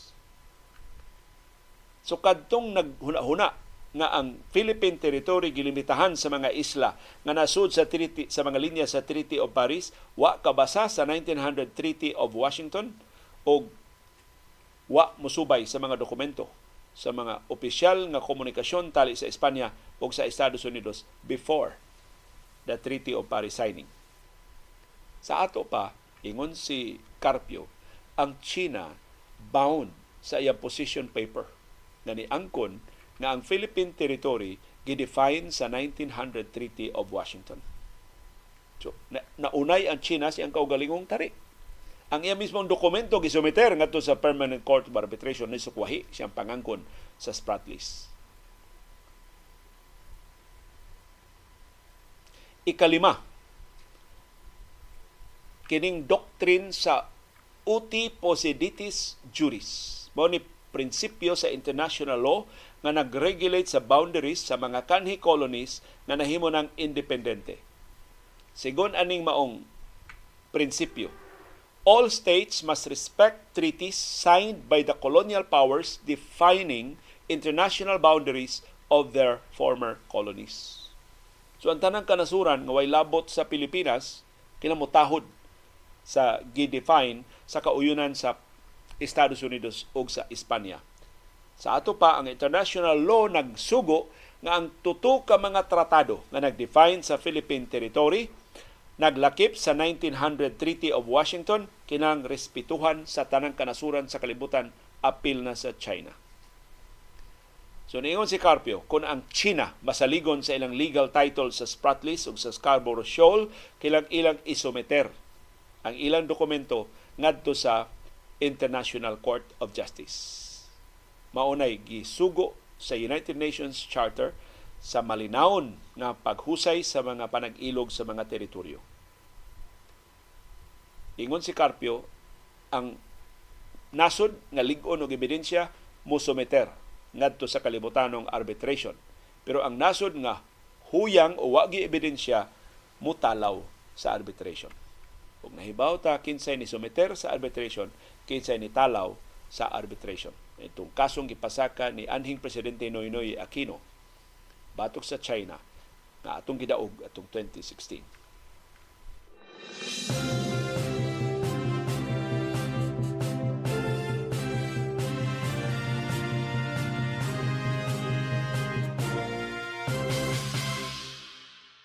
Og naghisgot naman kita West Philippine Sea, ang Bureau of Fisheries and Aquatic Resources, mura og nagpahimusab nga starring kay sila sa pananaw sa mga senador o sa mga kongresista sa pagtakda sa budget sa sulod tuig. Nangayo sila og dugang 450 million pesos aron ipamalit og tuto ka mga monitoring, control and surveillance vessels. Kining gitawag nilang MCS vessels. Pagtabang sa mga mangingisda diha sa West Philippine Sea ang direktor sa nasudnong direktor sa BFAR nga si Demosthenes Escoto niingon nga ang 450 million pesos nga ilang gipangayo puno sa gigahin sa Department of Budget and Management nga 167 billion pesos para sa Department of Agriculture nga naglakip sa tanang attached agencies sama sa BFAR. Mato ni Escoto, ang matag MCS 50-meter vessel mobalor og 150 million pesos ngadto sa 200 million pesos. Pagkakaroon dunay 12 ka MCS vessels ang BFAR nga nagsupply og lana. Manghatag sila og lana ngadto sa mga fishing vessels diya sa West Philippine Sea. Pero nag nisugyot sila nga ilang i-refleet kini mao mga vessels. Ilang ayuhon or ilang ilisan og bag-o. Kay kasagaras mga barko karon sa BFAR, ilang napalit kapina 15 katuig ang nilabay. In fact, pipila sa mga barko sa BFAR giayo o dili na magamit. Ang uban sab gi si tawag ana di man maayo ang binisaya nga termino kana bang gi-cannibalize na gikuhaan na og spare parts aron ibalhin sa uban ng mga barko. Pero di atong gikuha gikan ni Dr. Iris si CB nga mo greet ninyo karong buntaga og Happy Wednesday morning everyone. Kumusta man ang inyong pamahaw? Nakapamahaw na ka CB girl. Mao ni si CB nga ni mata og sayo uban nako kay ganina og naglibot-libot diri sa mobile mura ni siya superbisura diri sa among Pinoyanan sa sayong kadlawon iyang susihon do na bay mga nagtikaw-tikaw na mga od, mga ok-ok ug iyang pamanlungon iyang panggukdon Nalimpyo kini mo bahay basta na si CB girl. Taga salamat CB sa imong pagka law abiding ug sa imong pagka respectful ni Dr. Iris ug sa imong pagka affectionate sa tanang sakop sa atong pamilya. Mao ni si CB girl nga tagsan lang kaayo nga magpabadlong. Murag ni mature sa ni siya kay teenager na baya kasib no? 2 years old na ni si CB. So kung i-time 7, 14 years old na. So sumugo ni siyang Iris nga teenager si CB girl. Nagkasalamat CB. So nisugyot ang Bureau of Fisheries and Aquatic Resources nga mopalit sila og tuto ka bag-o nga mga MCS vessels. Aron kon mahimo usa ka barko kada duha ka tuig aron nga sa mosunod nga napo ka tuig makompleto na nila ang bagong set sa mga MCS vessels. Mato ni Escoto kining mao mga barko sa BFAR Importante kini para sa pag-supply og fuel ngadto sa mga mangingisda ug magamit sab siya sa relief operations atol sa calamities. Nanindot man paminaw no nga mo-supply sila og fuel ngadto sa mga mangingisda diya sa West Philippine Sea. Pero kinsa mang buang nga mangingisda nga muanha sa West Philippine Sea nga perting layua, nya kuwang kag fuel. So, kini mo paokya ba lang ni sa Bureau of Fisheries and Aquatic Resources, may tila mangita sila mas meaningful na activities diya sa West Philippine Sea sama sa pag-escort sa tanan ng mga fishing vessels. I-schedule ang pangisda diya sa West Philippine Sea aron ma-accommodate sa tanang mga barko sa BFAR. Kung ibis manghatag sila og fuel nga nga mahata man fuel nga mga mangingisda doon na may fuel. Di man na sila motuga-tuga o pangisda diha kung sila fuel. Gamitan ng fuel sa dugang biyahe. Aron mas daghan mo mangingisda nga maiskortan. Wa na mangingisda nga mahasi sa mga People's Liberation Army naval vessels diya sa atong kaugalingong teritoryo sa West Philippine Sea. Mura sa nagpahimos ni BFAR sa ila karong newly found importance diha sa WPS patuyang sa sila pangayo kwarta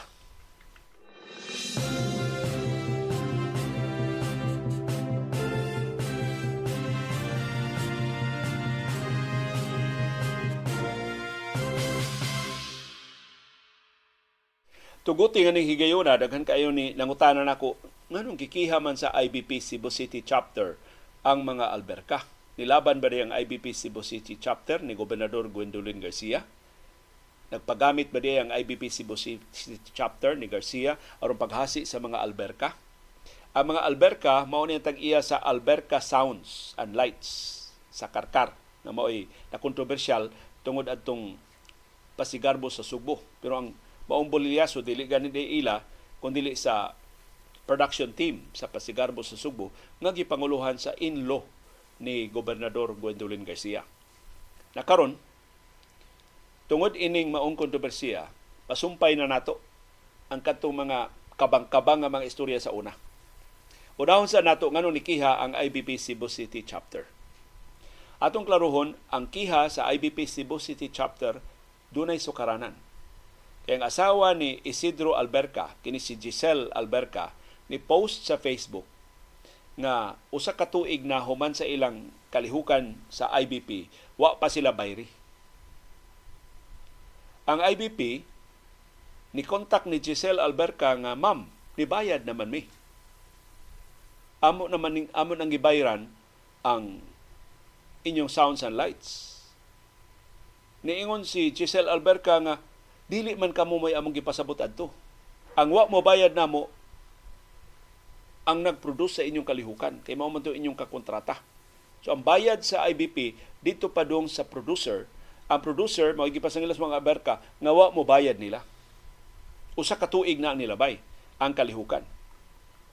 So niyon si Giselle at silang parang sulti sa IBP Cebu City chapter nga sigdi lang mo apologize ko nga dili ka mo may akong gipasabot.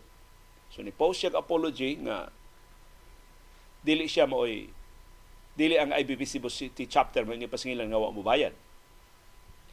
Na ni contact man sab niya kay na tandog sab sa social media ang producer.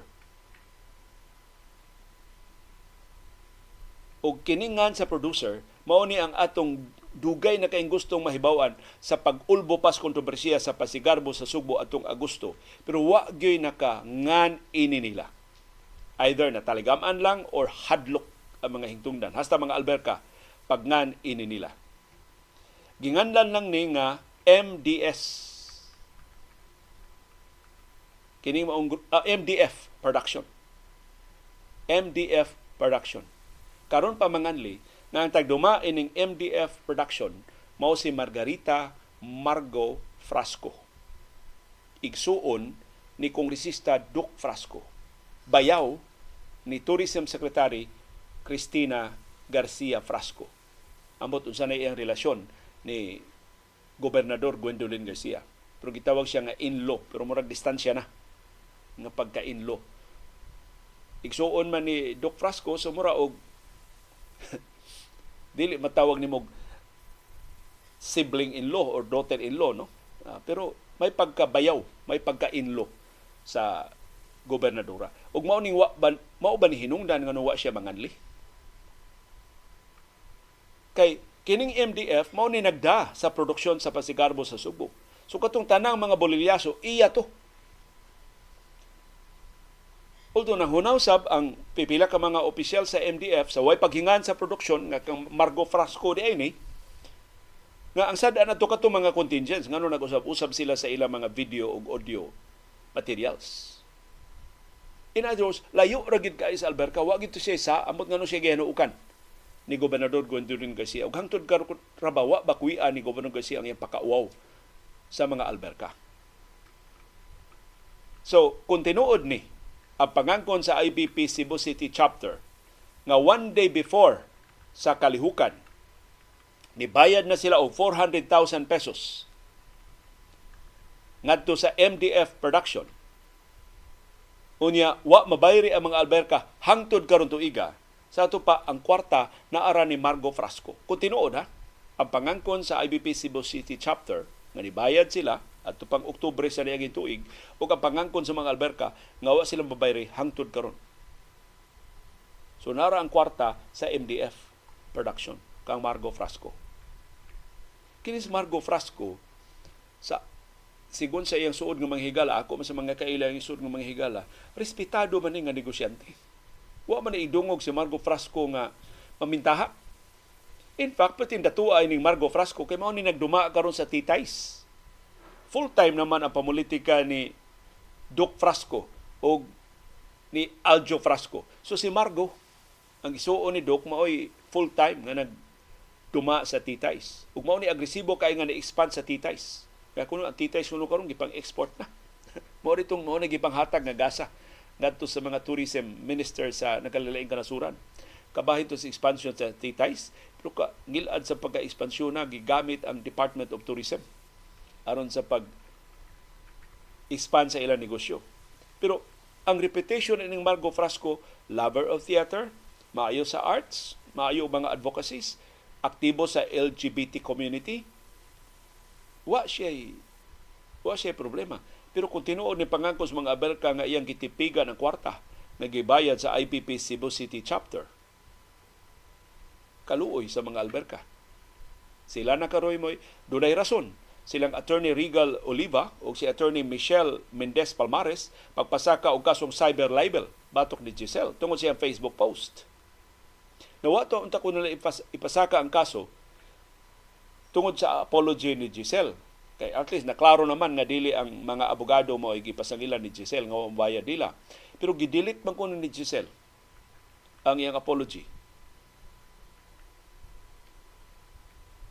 Sumauto nga nikiha ang IBP Cebu City Chapter aron paglimpyo sa sa ilangan. Atol sa interview ni Michelle Palaobsanon sa The Freeman, niingon si Giselle, wa niya i-delete ang iyang apology. Iya lang ko nung gibutang sa setting nga only me. So siya, private ba niya, siya rin makakita siyang apology. Mao na misinterpret sa IBP Cebu City Chapter, ah, ka seryoso sa imong pag-apologize. Wala ka magbasol Wala nimo kurihi ang sayop nimo nga mga kasayuran.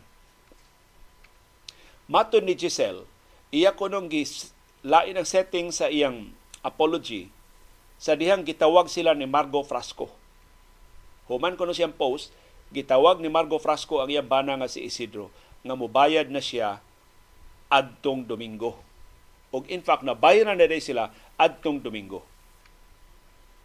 Pero niingon si Giselle, nananghit siya ni Atty. Oliva kung mahimo ba iya lang kuhaon ang iyang apology. Niingon si Giselle nga ni okay ra si Oliva sa ding nananghid siya. Ang IBP Cebu City Chapter ni bayad na og 400,000 pesos ngadto sa MDF Productions one day before the event.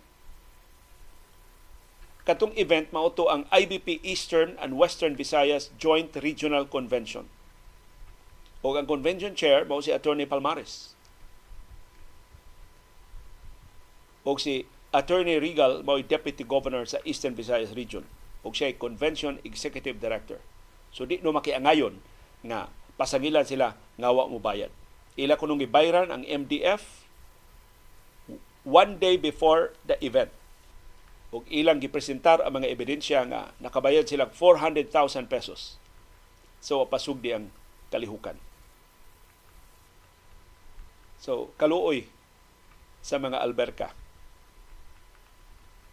na, ma, na karon na pasangilan ng IBP Cebu City chapter nga didapig ni Gobernador Gwendolyn Garcia. Actually, dili wa ni malambigit sa kaso ni Governor Garcia although na init kay ning kasuha daghan kay nagsunod sa mga post sa mga alberka tungod atong maong insidente pero kini buwag ni og dunay legitimate nga rason ang IBP Cebu City chapter Gawas lang kung makasabot ang IBP Cebu City Chapter sa katinawan sa mga alberka nga igo ra silang naningil sa bayad nga ihatag ngadto nila.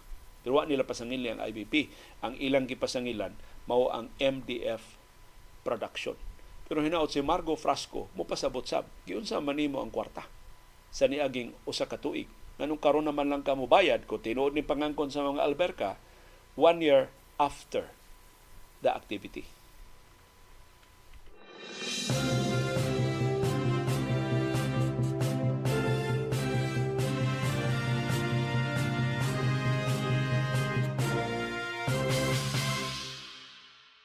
Og mahitungod sa teknolohiya ang Korte Suprema mohangop sa artificial intelligence. Mao gipahibaw sa atong Supreme Court Chief Justice nga si Alexander Gesmundo. Mato ni Gesmundo ang AI technology gamiton sa tanang korte sa Pilipinas, apil na din sa Subo, kabahin sa nagkalilain nga mga innovation sa judiciary. Pagdako sa bagong teknolohiya, paghimong mas paspas, paghimong mas malambuon sa atong sistema sa hustisya sa nasod. Matod ni Gismundo, ang tanang mga platforms sa Korte Suprema ilang gamitan sa AI o artificial intelligence aron nga mas makatabang sa publiko sa nagkalilain nga mga serbisyo sa mga korte sa nasod. Ang plano sa Korte Suprema mao ang pagtukod og bag-ong framework og approaches sa judiciary sector para sa delivery of responsive and real-time justice. Ngiga, himuon ng real-time ang hustisya pinagi sa artificial intelligence. Kini plano pa ni kung saan ni sa pagpatuman sa Korte Suprema mao nay tukiunon, mao nay atong badayanan. Gipasabot hino ni Gismondo nga ang digital transformation sa judiciary mugamit gihapon sa ilang mga kawani. So dili ang mahadlok ang mga court employees nga pulihan sila og artificial intelligence. Mato ni Gismondo siyang diskurso, court employees serve as the very backbone of our judicial system. Kamo gihapon, mga stenographers, mga clerks of court, mga trabahantes korte, maoy gisaligan sa judicial system sa atong nasod. Gipasalig ni Gismundo nga mga stenographers dili mawad-an sa ilang trabaho. Samtang ang court personnel i-train aron nga mopalambo ang ilang skills para sa digital shift So ang gamiton pananglitan nga AI sa text to voice dili mo tangtang sa trabaho sa mga stenographers apan mohimo nilang mas efficient o mas reliable.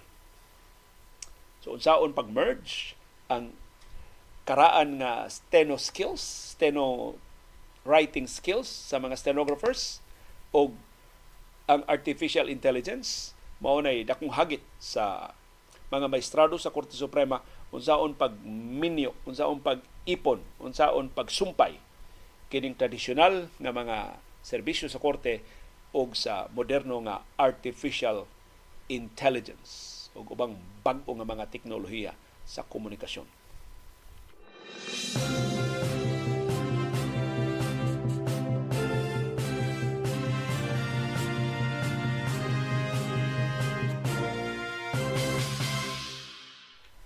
Ug ambot tungod ba ni sa krisis sa kalibutanong ekonomiya? O tungod ni kay mas ligo na ang mga smartphones? O tungod ni kay mas wise na ang mga subscribers? O maybe all of the above? Ni menos ang halin sa smartphone sa tibok kalibutan. Sa ikanapo nga sunod-sunod nga tuig. Ang bago lang natapos nga quarter, ang third quarter this year, nagpakita nga ang mga konsumidor di naganahan or ni menos na ang ilang gasto para sa smart smartphones ang halin sa smartphone sa tibuok kalibutan natagak og 8%. Mao ni ikasiyam nga sunod-sunod nga quarter sa decline sa halin sa smartphones.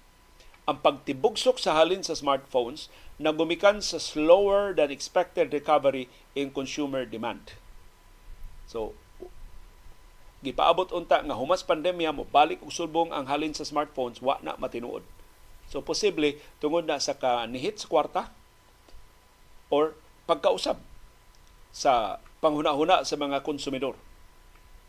Pero gilauman nga ang halin sa Setyembre mo palambo sa halin sa smartphones sa tibok kalibutan. Labi na nga gipagawa sa Apple o ipagawas sa Apple ang ilang bagong iPhone 15 na posibleng himalitan labi na dayong Pasko karon tuiga. Pero sa tibok tuig mo decline gihapon ang halin sa smartphones sa 2023. Ug mao ni lowest level sa niaging usa na kadekada. So, ang presyo sa smartphones, ang halin sa smartphones maoy labing ubos in 10 years. So ang mga rason nga gitumbok sa mga manufacturers sa smartphones, una ang economic difficulties sa mga konsumidor nihit ang kwarta, so unahon ang mas importante, mas dinalian nga mga panginahanglan, dili man ni basic necessity ang smartphone, paraplin lang una ang smartphone. Ikaduha, ang shift sa device replacement patterns. Kaniadto no ang mga konsumidor sa usa ka tuig hantod kaduha mag at least kausa mag-ilis og smartphone. Kada tuig mag-ilis og smartphone kay kada tuig man dunay mo gawas nga bag-o nga mga smartphones. Nakaron dili na. Dunay mga konsumidor mag-ilis og smartphone after 2 years, after 3 years, after 4 years. Hangtod kanu sa mulahutay ang ilang smartphones. Ikatulo, og credit nga sa mga manufacturers, mas maay ang kalidad sa ilang mga produkto. Kanito, ang mga smartphones after one year mo, kaging naman. Wala na may ayo. Karon maayo na kayo ang kalidad sa mga smartphones. Kanang baratuhon ng mga smartphones mo na mo kaging after how many years. Pero kini mga mahalon nga mga smartphones, mula hutay na. Ug mo hinungdan nga di na ka ma-pressure ba og replace sa imong karaan nga smartphones. Ikaupat, kini ilasan ni sa responsibilidad sa mga manufacturers dugang salamat nila mas niligon ang or ni minus ang innovations sa smartphones. Ang iPhone last year, dili kay daghan ang innovation sa iPhone this year. So ingon ana ba na para sa mga users, ano mag-ilis man ko nga mao-mao man ang mga telepono niya satisfied pa man ko sa akong karaan nga telepono. So mo na rason, pipilas mga rason ngano nga ni menos ang halin sa mga smartphones. Kinsa man ang kinadaghanan og halin sa mga smartphones ang Samsung lang gihapon. Sa tibok kalibutan ang Samsung mao ipangu sa smartphone market. One-fifth sa kinatibuk-an nga merkado sa smartphone gidominahan sa smart sa Samsung smartphones. Sa 20% sa tanang halin sa tanang smartphones nga nahalin sa tibok kalibutan ang Samsung mo tagiya. Ang Apple mo ikaduha with 16% sa market. Ang iPhone tungod ni sa ilang high-end market. Mao ni nga di gini mabiya ang ang iPhone. Ang mga dunay kwarta mo palabig sa iPhone kaysa mga Android phone sa Samsung. Og ang paglaom sa iPhone ang ilang iPhone 15 maka pabaskog makadugang sa kabaskog sa ilang halin. Pero mauna na ang trend. For the 10th straight year, nitibugsok ang halin sa smartphones amot mo takdo ba ni sa bagong teknolohiya karong gimugna nga magamit nato ang internet, magamit nato ang tanang features sa smartphones without the phone. Mahimo na tang mo text, mahimo na tang mo chat, nga wa nay telepono. Hangin na lang mo ato suwat-suwatan sa atong mga mensahe. Ato na lang huna-huna maoy mo padangat o mga mensahe. Di na ta maghinala og telepono. Makadawat ta og mga tawag, di na mo gamit og telepono. So mao ni latest nga evolution karon sa mga teknolohiya. Ang smartphone mao may naka papa sa ubang mga gadget sa una karon ang telepono na say papason sa bag-o nga mga teknolohiya. Pero wa pa ta kakita og viable nga model doon na bag, pipila ka mga produkto nga gi-introduce wa pa ta kahibaw kon madawat ba masakyan ba paliton ba hatagan maghigayon sa mga konsumidor.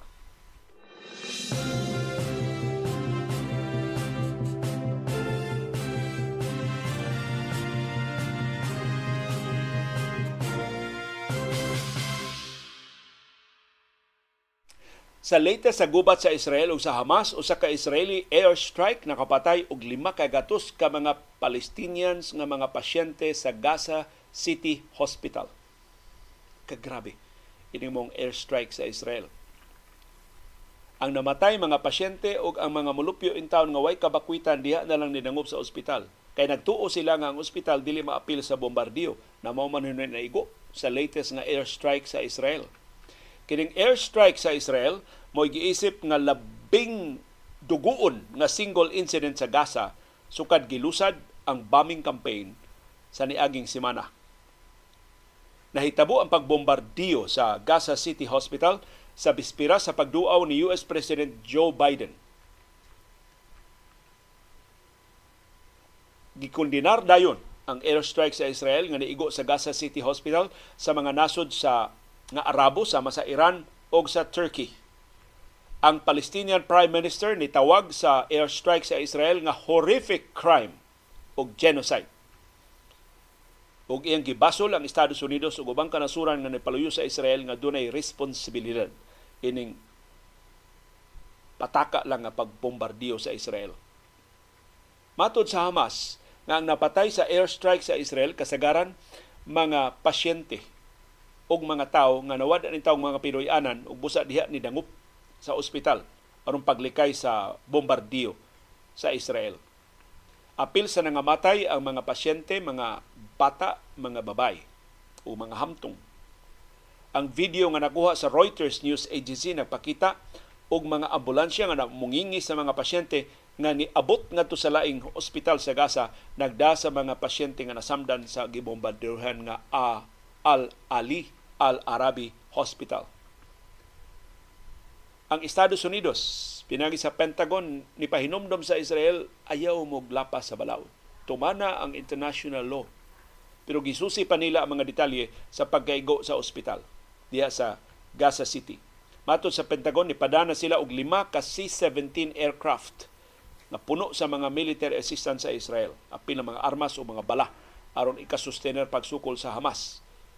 Niingon ang Estados Unidos why precondition ang ilang tabang ato sa Israel pero nagpaabot sila na ang Israel patuman sa law of war.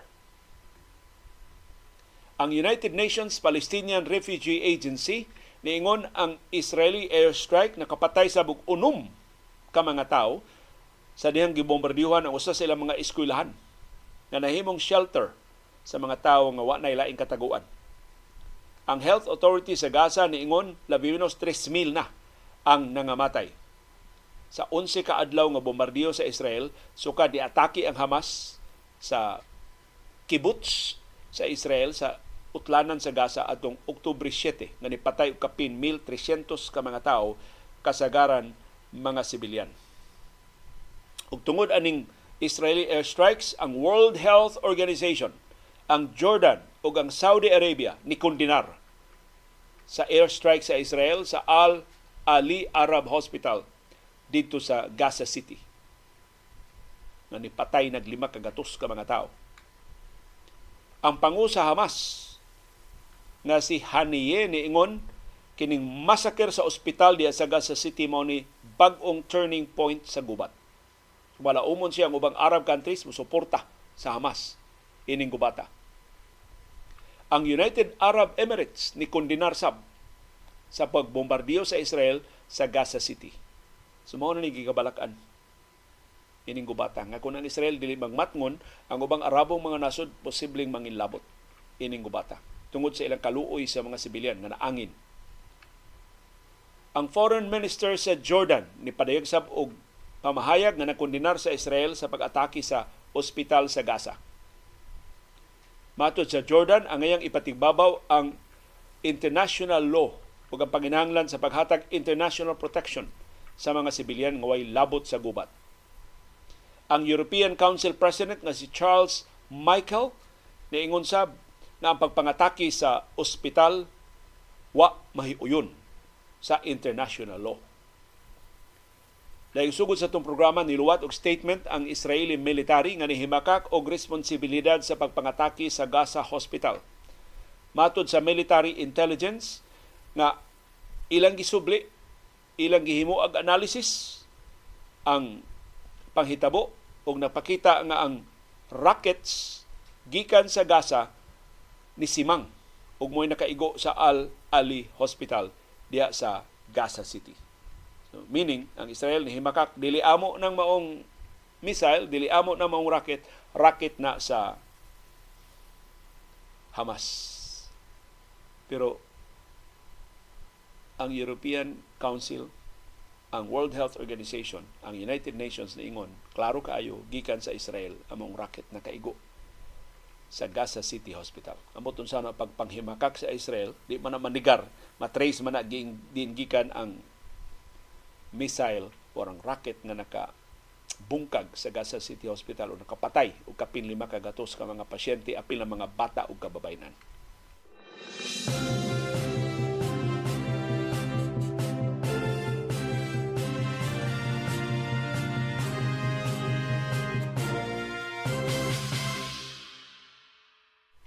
Sa Philippine Basketball Association, pang nangandam na sa Commissioner's Cup karong Nobyembre 5 ang Barangay Hinebra San Miguel andam na kung simbako layo ra to di gyud makaduwa suspensuhon sa mosunod nga duha ka tuig si Justin Brownlee tungod ining iya positibo nga drug test.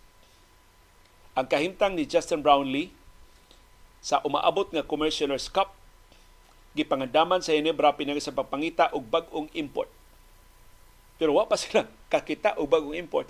Nangandam na sila, nangita na sila daan. Doon na sila mga ngan nga ipaglista sa posibleng ikapuli nila ni Justin Brownlee. Pero di pa silang kakuha og bagong import hatun maklaro kung sa status ni Justin Brownlee. Si Justin Brownlee ni sugot nga ablihan ang iyang B sample katong samang urine o blood samples nga nakuha gikan niya dito sa Asian Games aron susihon positibo basab sa trace sa cannabis sa marijuana. Ang Hinebram manalipod sa ilang titulo sa Commissioner's Cup. Munang kinahanglan unta kay nila si Justin Brownlee pero matod sa Hinebra, ready sila. Kung simbako, dili makadua si Justin Brownlee.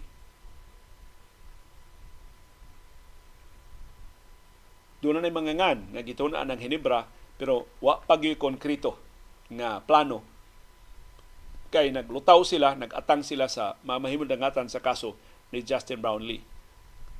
Matod sa Hinebra, di sad mahimo nga mangyugpo sila, magpaabot lang sila unsay nangatan ni Justin Brownlee sa dili pa sila mangandam. Kay maapiki sab sila sa pagsugod na sa Commissioner's Cup unya sa sunod buwan. So sa mosunod nga mga adlaw mahibaw na amot sa kapaspas ning testing nga himuon sa International Olympic Committee sa B sample.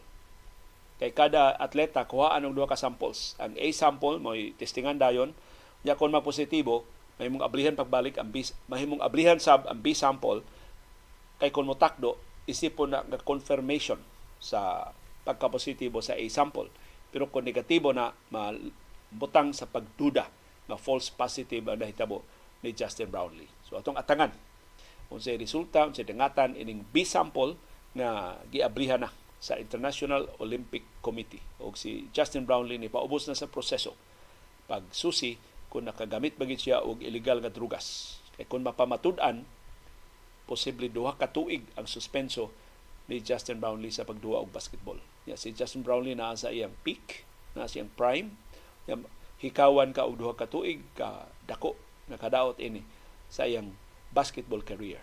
Kunya kadakong kahugno nga ato siyang gihatag og Filipino citizenship, di siya makatabang nato sa mga international campaigns sa mosunod nga duha ka tuig.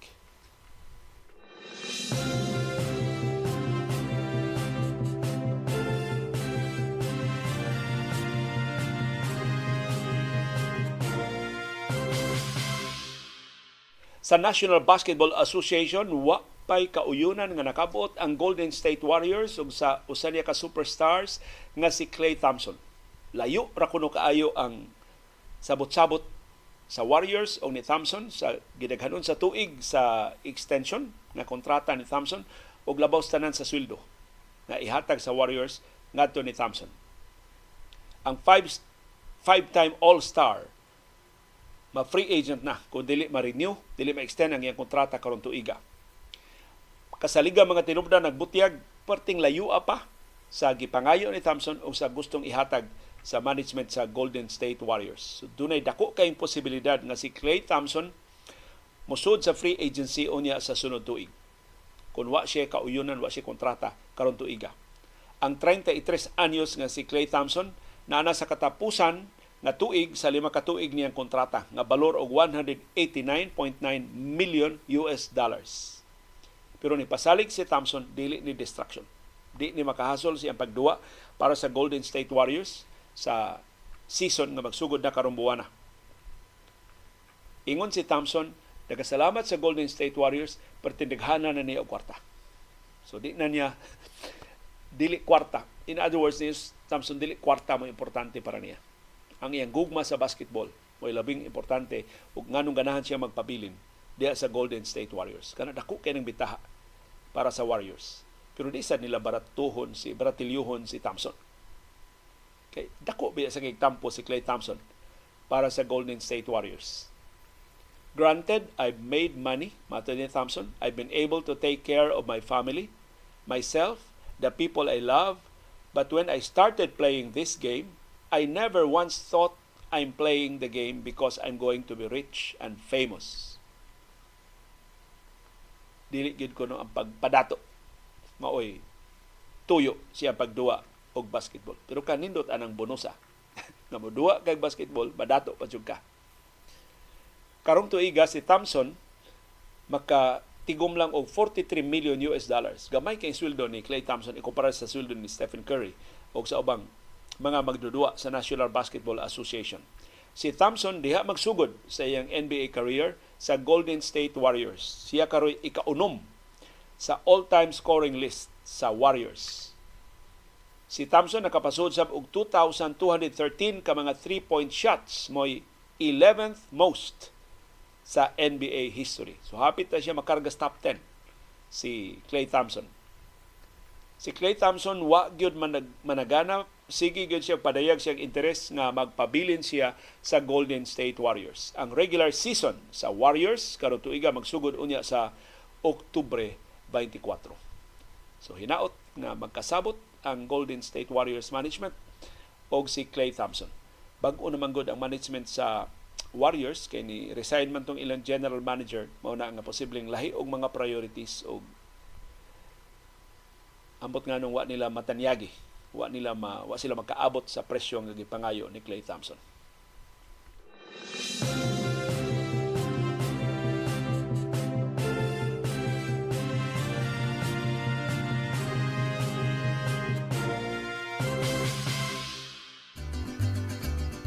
Daghang yung aktibo nga pag-apilo, pagsuporta sa atong mga programa. Ani ang atong viewers views.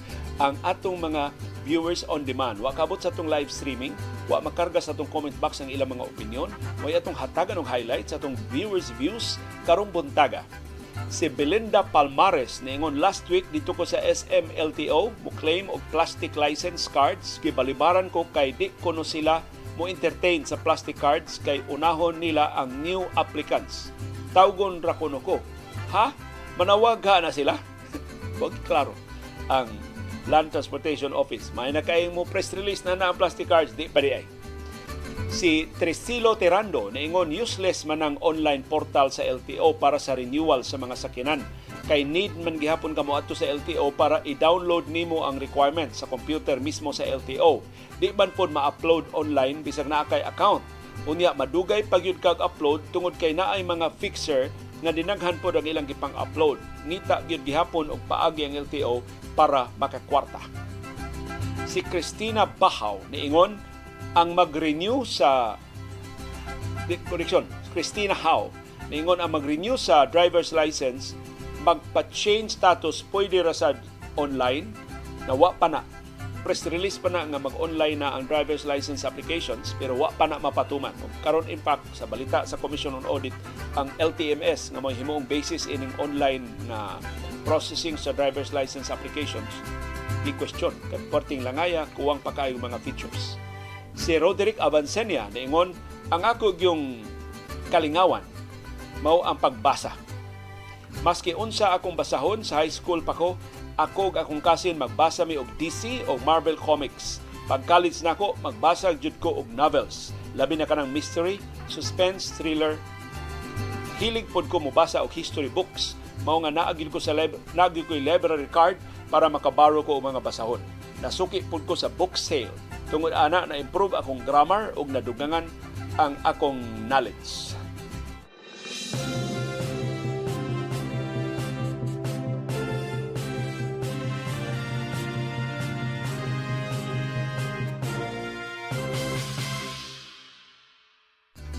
Mao na ni atong viewers views part 2 ang inyong reaksyon sa atong panahom dayong kilom-kilom kagahapon.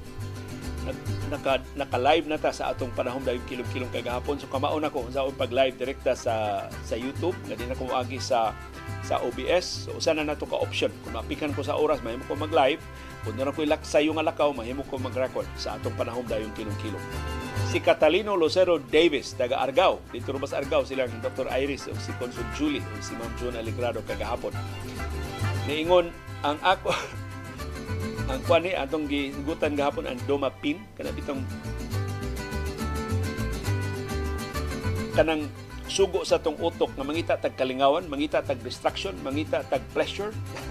mo na mo resulta sa addiction o mga dili productive nga mga activities. Ingon si Engineer Davis, akong kalingawan Age of Empires 3. Mo'y akong addiction, balik-balikon yun akong sugod sa uno sa pagduwa. Si Jojo Alcalen niingon ako na buangan sa una nga duwa video game sa NBA o Modern Warfare sa Xbox. Karon kalma na ko og jutay. Si Vicky Say Melgar niingon pag 2013 sa dihang nakapasar mi sa among comprehensive exam sa doctoral degree sa Cebu Normal University na nabi among daddy nga si Victor Melgar sa among mga amiga nga if wa mi kapasar maundang gyud kuno among Korean Korean. Korean drama manggod ang K-drama ug Taiwanese drama manggod ang kalingawan ug tan-aw sa cable TV katong KBS o portable nga DVD player with monitor nga hinatag sa among brother nga si Jeffrey. We spent two straight days without sleep just to finish a 20 episode K-drama. Ug wa na gyud namo gihimo pag-usab kay grabe ang effect sa lawas ang lack of sleep. Diyos, di mo sila ang nabuang anag. Kat hinom do atong series nga 24 kato si Jack Bauer nga ang, ang nakatalag siya sa series kay real time ang kinidibuan sa series 24 mutakdo sa 24 hours so kada kada season doon ay 24 episodes mo. Correspond sa sa ito pa 24 hours why tulganay? Kung si Jack Bauer sige lang patay o mga terorista sige pagkikaway sa mga kaaway sa Republika sa Estados Unidos. Usas na buang ato ako. Di na ko muundang. Unya kanang basta sa kadaghan sa salida inig dialogue ako iskipan ato kon butitsos action sususadis na buang ato si Kanhimayo Tami Usmenes usano ka dito ilang bakasyon murag Hawaii man ito ilang bakasyon. Ni Margot Usmenes si Margot kuno nang reklamo sa ilang mga higala. Kasukad pa sa eroplano si Tami nagsugod og tanaw sa 24 hangtod na human na bakasyon sa Hawaii diaras hotel nagsigtanaw sa 24 kay katong 24 pag labi na ang first season inigsugod nimo di na jud ka kauna di na ka mauka. So, mga ni mga Belgar kay drama sa Taiwan Taiwanese drama mo ilang na lingawan si Pamboy ni ingon gamay pa ko ganahan pug kay ko muka og puso pero akong share nimo akong misis na si Nesim Katarata iyang kasinatian kabahin sa puso sa gamay pa siya. Matag manaog sila sa bukid kauban siyang mama aron pagbaligya sa ilang mga abot sa uma. Siya anha ras daplin maghuwat hangtod kanu sa mahurot ang halin sa ilang baligya. Kanu sa mahurot og kahalin ilang baligya. Niya samtang magpaabot aron di magutman hatagan siya duha ka puso sa iyang mama. Tungod sa kada ginutan sa iyang mga ginikanan iya lang isipon ang usa ka puso nga mo iyang kanon ug ang ikaduha puso mo iyang sudan. Si Beckham Cachero ingon ka ng puso nga hinimo diha sa Sombria sa Lawaan, lami pod kaayo. Maunang puso nga maabot sa Puok Beach. Tinaro ang gamit sa Sombria paghimo og puso, pagluto og puso, dinaghan ilang himuon o lutuon sa una kay maoy naimo pakyaw sa tabunok og sa Puok. Si Almera Almar Almerino Amad niingon naminaw ko nimo karon og nitan-aw ko nimo karon sa panahom dayong kilom-kilom. Na ako diri sa Papua New Guinea PNG na ako sa Lai City sa PNG kada buntag ikaw gid akong paminawon permis sa CBA TV Baruganan.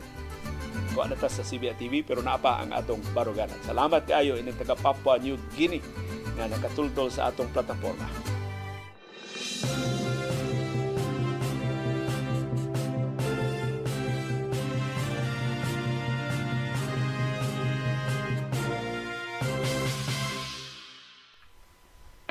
Doon ay daghang matang sa kasayuran. Doon ay kasayuran pinadailang, dali ra kay mahibawan. Doon ay kasayuran gitaguan, ginumluman, ang ayang kuy-kuyon sa katawan. Kasayuran kinoy-kuyan. Kabantay mo ni kanhi Presidente Rodrigo Duterte, wa man ni meter-meter ang iyang pagpangatake, ang iyang pagpamalikas, ang iyang pagpinastos, ang iyang panghudlat, unlimited manggihapon ni. Pero murag lahi karong pag-o ang iyang sulti Gisaway niya si House Speaker Martin Romualdez na hilabihan ko ng kurakuta. Gibusog ko ng pork barrel aron matsuwawap niya ang mga kongresista. Mo nang iyang giauhag ang Commission on Audit o COA kasalabing daling panahon audit giyon sa paggasto ni Romualdez ang ilang kwarta diha sa tibuok Kamara Baha. Pero wa gyud bisan usa sa iyang istorya nga nagtandog ni Presidente Ferdinand Marcos Jr sa iyang tayada. Wa gyud niya apila bisag kausa. Wa gani hisguti ang presidente sa tanan niyang istorya, sa tanan niyang mga pambanat, tanan niyang panaway sa iyang mga kaatbang sa politika. Ato sa nabantayan nga bisan ang mga trolls sa pamilyang Duterte, hangtod karon wa gyud maghisgot sa presidente. Wa gyud nila apila sa pag tuki sa ilang mga post sa social media nga ang presidente mas dako pag confidential o intelligence funds kaysa ilang idol nga si Sara. Kay 650 million pesos serbaya ang confidential funds ni Vice Presidente o Education Secretary Sara Duterte Carpio pero kang Presidente Ferdinand Marcos Jr. 4.56 billion pesos nga malabo ang iyang confidential o intelligence funds nga gisugyot sa 2024. In fact, sa tanang mga turutot sa pamilyang Duterte, ang pugtong ni Tuki ug nipuyag sa confidential intelligence fund sa presidente, maura ang kanhitig pamaba sa presidente nga si Attorney Harry Roque. Naningil si Roque sa mga senador o mga kongresista nganong dili man sad i-realign ang 4.56 billion pesos nga confidential o intelligence fund sa presidente nga porte mang dakuha. Nganong ang ilang giinitan maurang ang kang VP Sara. Sa tanan nga mga troll sa mga Duterte si Harry Roque ra mo'y naghisgot sa ngan ni Presidente Marcos sa iyang mga tirada nganong doon na may limit ang panaway ni kanhi Presidente Rodrigo Duterte. Nganong si Presidente Ferdinand Marcos Jr. wa naman niya hisguti. Tungod ba ni aning magic word nga International Criminal Court o ICC? Nga kung na Presidente iya ng apilon o tamparos sa iyang sinultihan kuyaw mga investigador sa ICC tugutan na nga muani sa atong kapubudan matarong na hinon pag-imbestigar katong laktod nga pinatyanay nga iyang gipasugdahan. Di lang siya pagka-presidente since 2016, sukad pa siyang pagkamayor o pagka-vice mayor sa Davao sa 2011. Diyang nahimot ang sakop ining kalibutanong kahugpungan. Kay doon na may jurisdiction ang International Criminal Court sa tanang patay din sa Tua, sukad nagpamimbro ta sa ICC atong 2011 pa. Tinuod kay kung si Duterte mo atake na ni presidente Marcos ning higayuna. Kung sa may arang ni Marcos kung ingnon ang ICC welcome mo diris ining nasura mahimo manghipos din o mga ebidensya kung doon na mo'y warrant of arrest sulti lang akong opisina aron ato ding ipadakop kinsa ninyong ilista kinsa ninyong ipadakop aron nga doon na mo'y jurisdiction ining kasuha nahadlok ba si kanhi Presidente Rodrigo Duterte. Napasundo ni Marcos sa Pilipinas ang mga investigador sa ICC. O na nga, bisan gihudlat na niya si Kongresista Franz Castro. Iyan ang ginganlan og dili mao ang mga sakop sa Kongreso.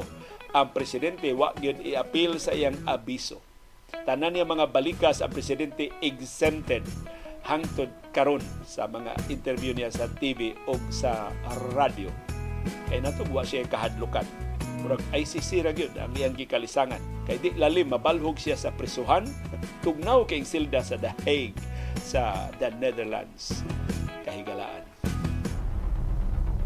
Nagasalamat siya aktibo nga pag-apil o pagpadayon sa pagpangita sa mga implikasyon sa labing mahinungdanon nga mga panghitabo sa atong palibot. Aron kitang tanan, makaangkon sa kahigayonon pag-umol sa labing gawas nun, labing makiangayon o labing ligon nga baruganan.